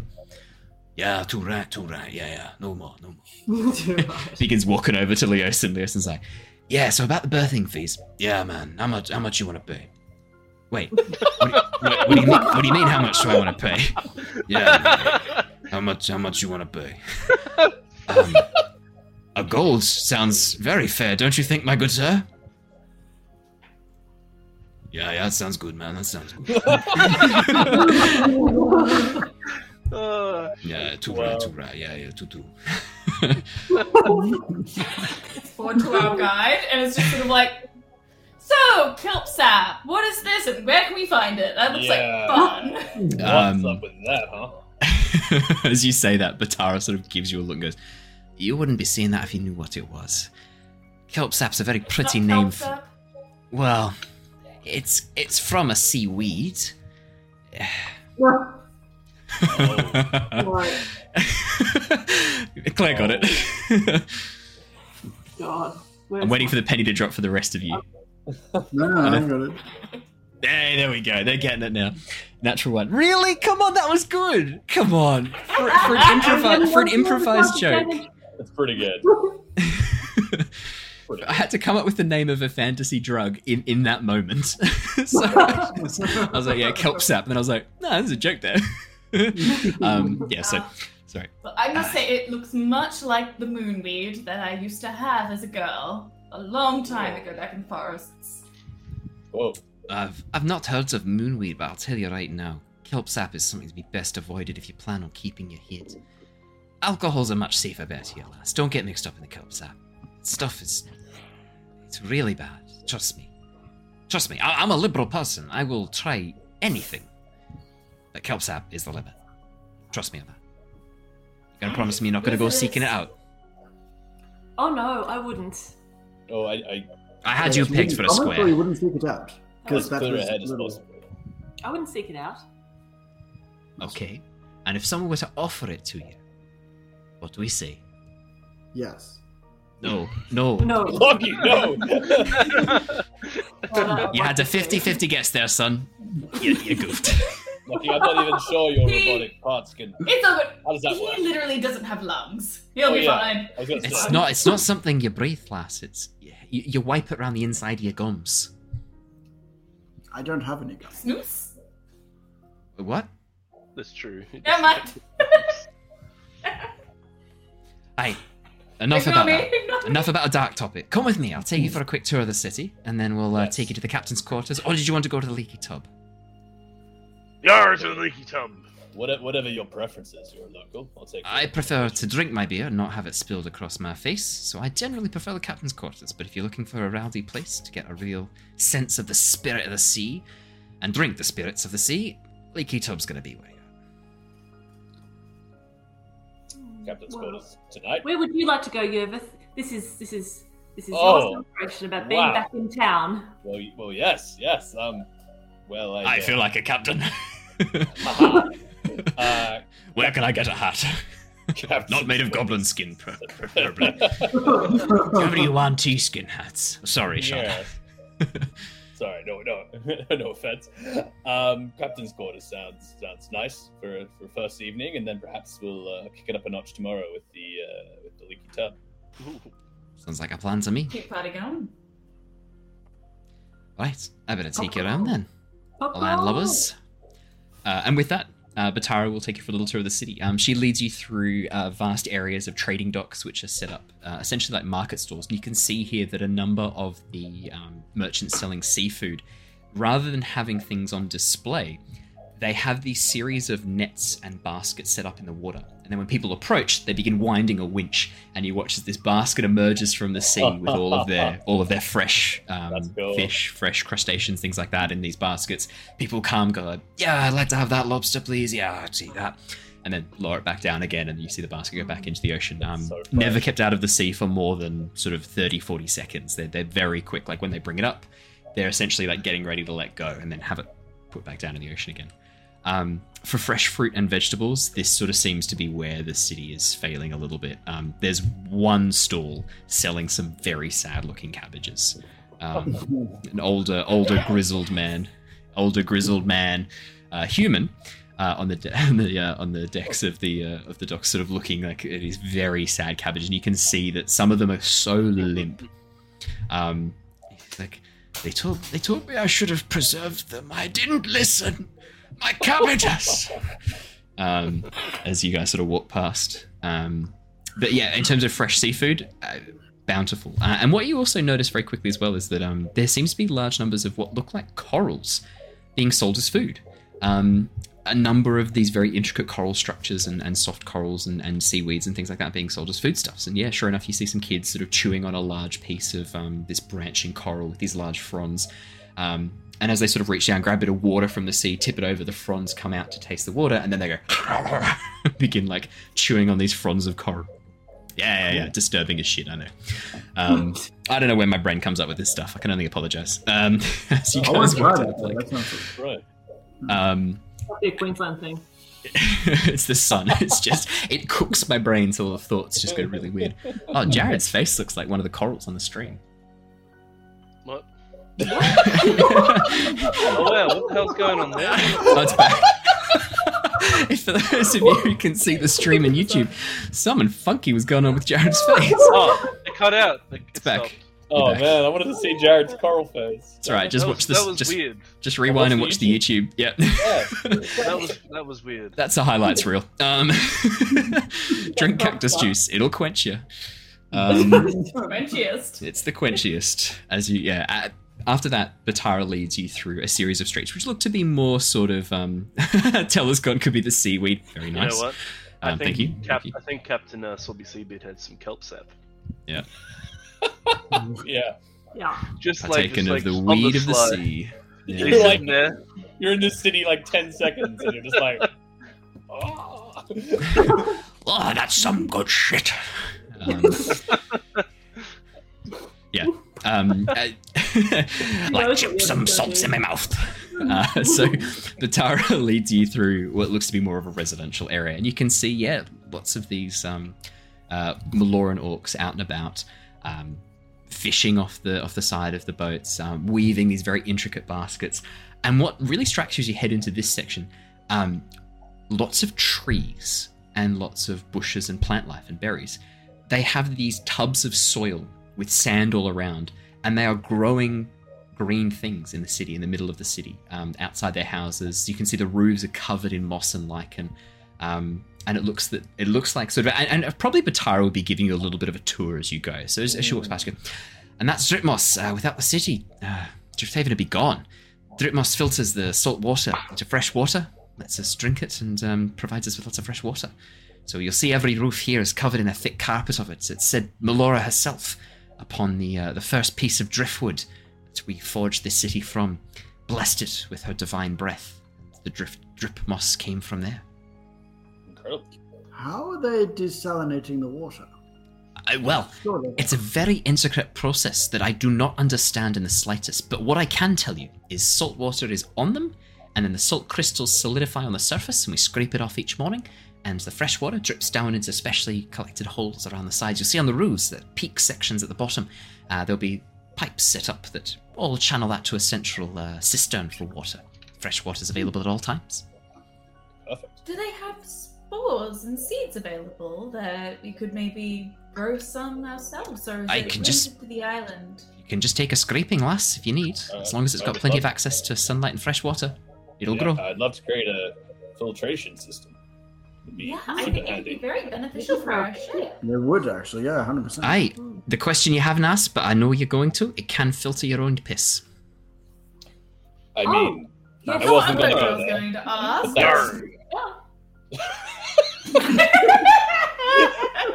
Sometimes when you're at sea for months and the weather is inclement and you're stuck inside, you can't get access because you got you got to have lots of sunlight. So if it's an overcast day, or the, the storm clouds are active, the moss isn't going to be filtering anything, uh, especially seawater. So you need to have access to some water inside. So what we sometimes do is if we've got access to some gemstones that can hold a bit of light, we'll set them up inside, a bit of light on the moss, take a piss on it, fresh water, got some extra. The crystals are weird though. They have this sort of like much sharper yellowy appearance, bit of a sulfur smell to them. Scrape them off, chuck them in the sea. Dare I ask what the taste is like? I, you may ask. I will not answer because I do not know. Oh, you haven't tried it yourself. No, I have not tried eating my own piss crystals. If that's what you're asking. I mean, you, you were saying it like you were speaking so freely, like I thought you were speaking from experience. But It's not a judgment thing. It's just I've never thought that would be something I would like. Sure. It, it does sound pleasant. Okay. Also sounds like you need to be able to piss in order to do it. hey? Like that one is gonna have a bit of trouble. She points towards Lockie. yes. Yeah. Hello. Um, all, all the same, if I can, um, and like, do I have like a little like vial or something that I can like sort of ask permission Ooh. to take like a scraping of the moss? Did from? did Lyra have a little vial or something on her? And then a follow up question: Would Shana have bothered to bring that with her? Uh, so Shana's carrying Lyra's bag pretty much Okay. as it was. I'm Okay. opening up Lyra's character sheet. Give me a quick second. You, if, if you have a vial, on you may add you may add a vial of dri- drip moss to your inventory. If you do not have a vial, you may add a scraping of drip moss to your inventory. You do She was a herbalist. herbalist kit, yeah, yeah. yeah. Then absolutely, Oh, you can take a scraping of drip moss and chuck it in. Heck yeah. Um, all right, and through this section, she leads you back through into. There's a, a back, sort of basically heading out of the um, the residential areas. But one of the things that strikes you as you walk past, you get waves, you get hellos. Um, except, sorry, not hellos. You get ahoys as you walk past. Um, it seems that rather than saying hello, people say ahoy here. Um, it would be like Český Krumlov and um, parts of Europe where they say ahoy instead of hello. And as you, yeah, as you pass through, you get lots of ahoys as you, as you head on through. It seems to be very friendly, very um, open community. Um, kids sort of rush around, probably more interested in Lockie and Shana. For the first time, Mira, you are not the weirdest group, the weirdest member of the group, the most standout. Like a snake woman and a man made of metal.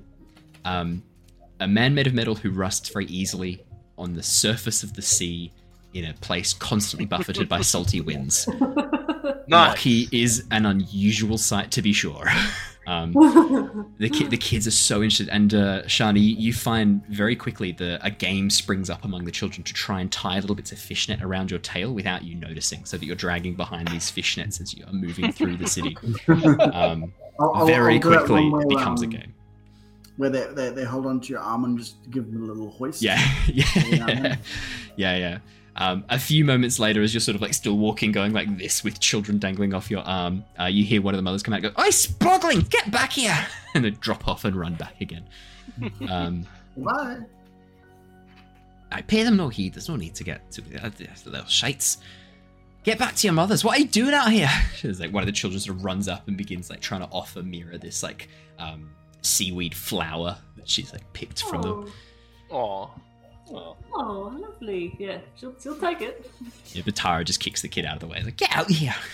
Oh, Not kicks, sorry. Like, like nudges the kid out of the way um, and keeps walking as you guys follow. did. you watch as the kid just yeets into the straddle. Um, It's we glad got a game. that children have not changed. We've got a game here. We like to yeet children. Got a catapult in the center of town. Whoever can yeet a kid the furthest gets a whole month's worth of kelpsap. Uh, no. So yeah, she um, she leads you through into a large open town square. You can see here that probably this was once a massive, massive canoe that has actually sunk. The pontoons and the hydrofoils are now under the water, so just the platform itself is uh, is visible above the water. And as people move about constantly, it is dropping just under the sea level, then coming back up again as water is constantly washed across the surface. Um, That's and awesome. yeah, yeah. And you can see there's a massive longhouse set up just in front of this. This um, that essentially is an overturned canoe. This massive overturned ship that has been turned into this structure. Um, and the, I the would figure. just, Yep, sorry. I would just like to add that Yerv's cloak would not be the typical green that No. was in the jungle. It would be shifting to more like, I guess, like grays and blues and Yeah. more ocean colors, like deep dark navies and yeah, Yeah, sort of you like, would have acclimatizing to the area.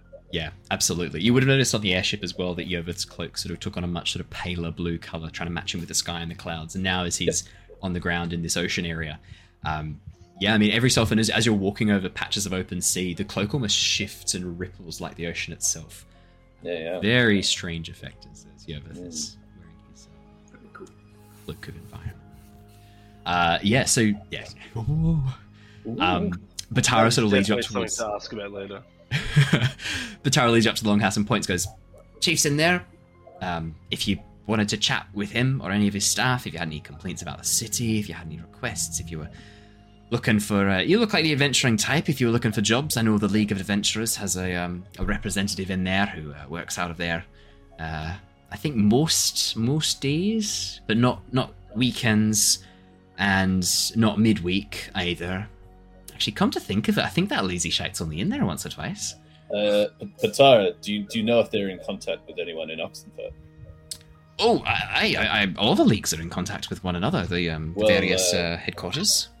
I do have um, news that I must get to Oxenford. The Historical Society, they, they need to know that Aye, I'm alive.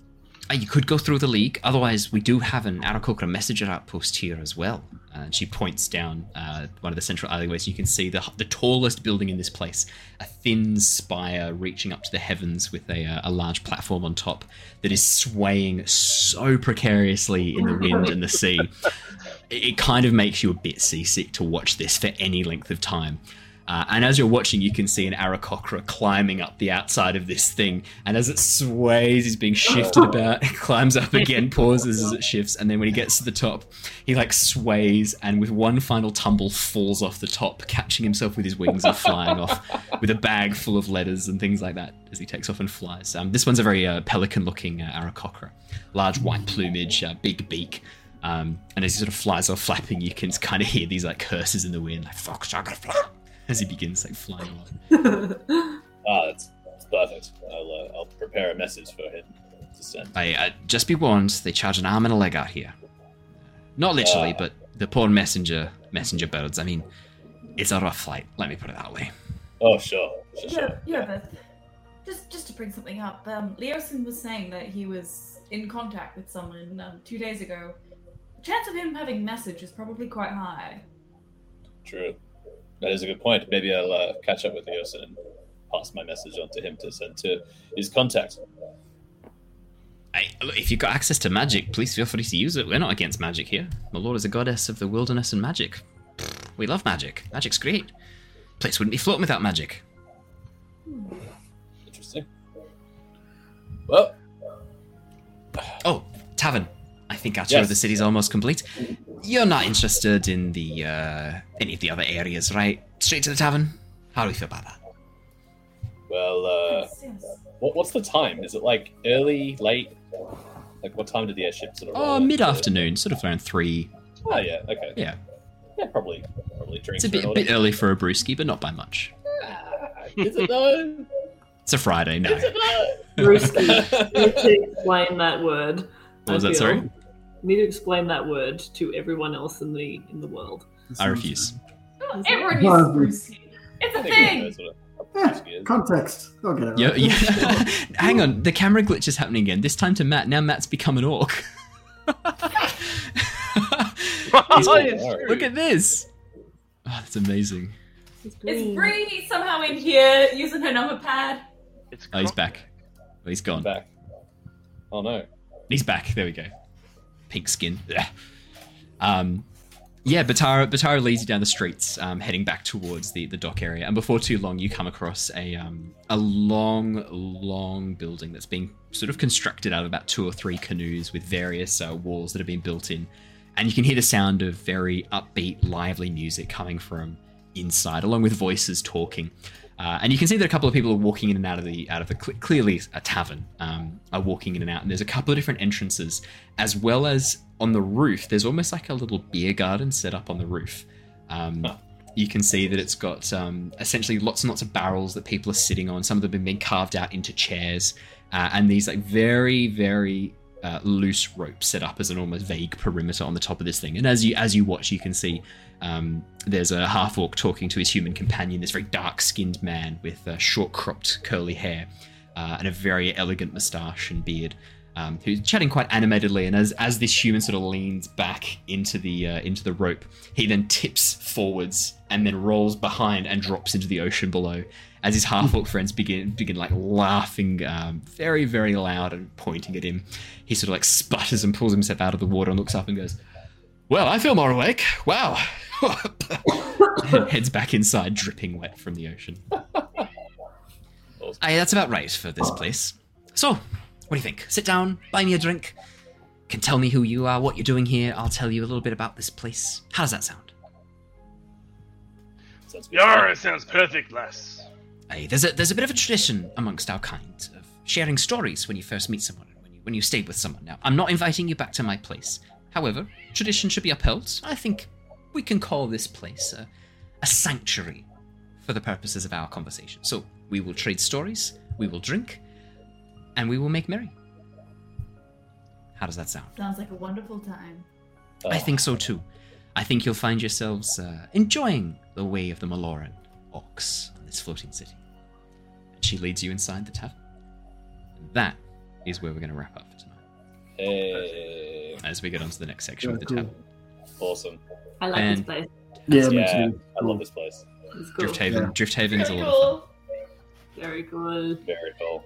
Oh, goodness me. Alrighty, well, thank you so much, everybody, for joining us. Um, that uh, NPC that they were interacting with, the uh, half orc Batara, she is a NPC that was created by one of you, one of the viewers. Um, when you join us live, you can spend your Twitch channel points to do all sorts of fun things, give you advantage, disadvantage, but you can also create NPCs. Um, so thank you to Teller999 for creating uh, Batara League. We're going to have a little bit more with Batara next session as well. I want to make sure we get to really enjoy that character. If you have anything you would like to add, anything you want to have uh, in there, you can email me at um, thelostarchives at gmail.com. Uh, otherwise, you can just chuck it in the chat. I'll see it because the chat's always active, so I'll check that as well. Um, let me know what you think. If there's anything you want to add about Batara, anything else you want to have. But I've got your brief here, and I think, um, I hope I've done a good job portraying what you were imagining when you created this character. Well, that's it from me. Thank you so much, everybody. Stay safe, stay well, and we will see you all again next time. Farewell, everybody. See you, everybody. Alright. Bye. Bye, guys. Bye.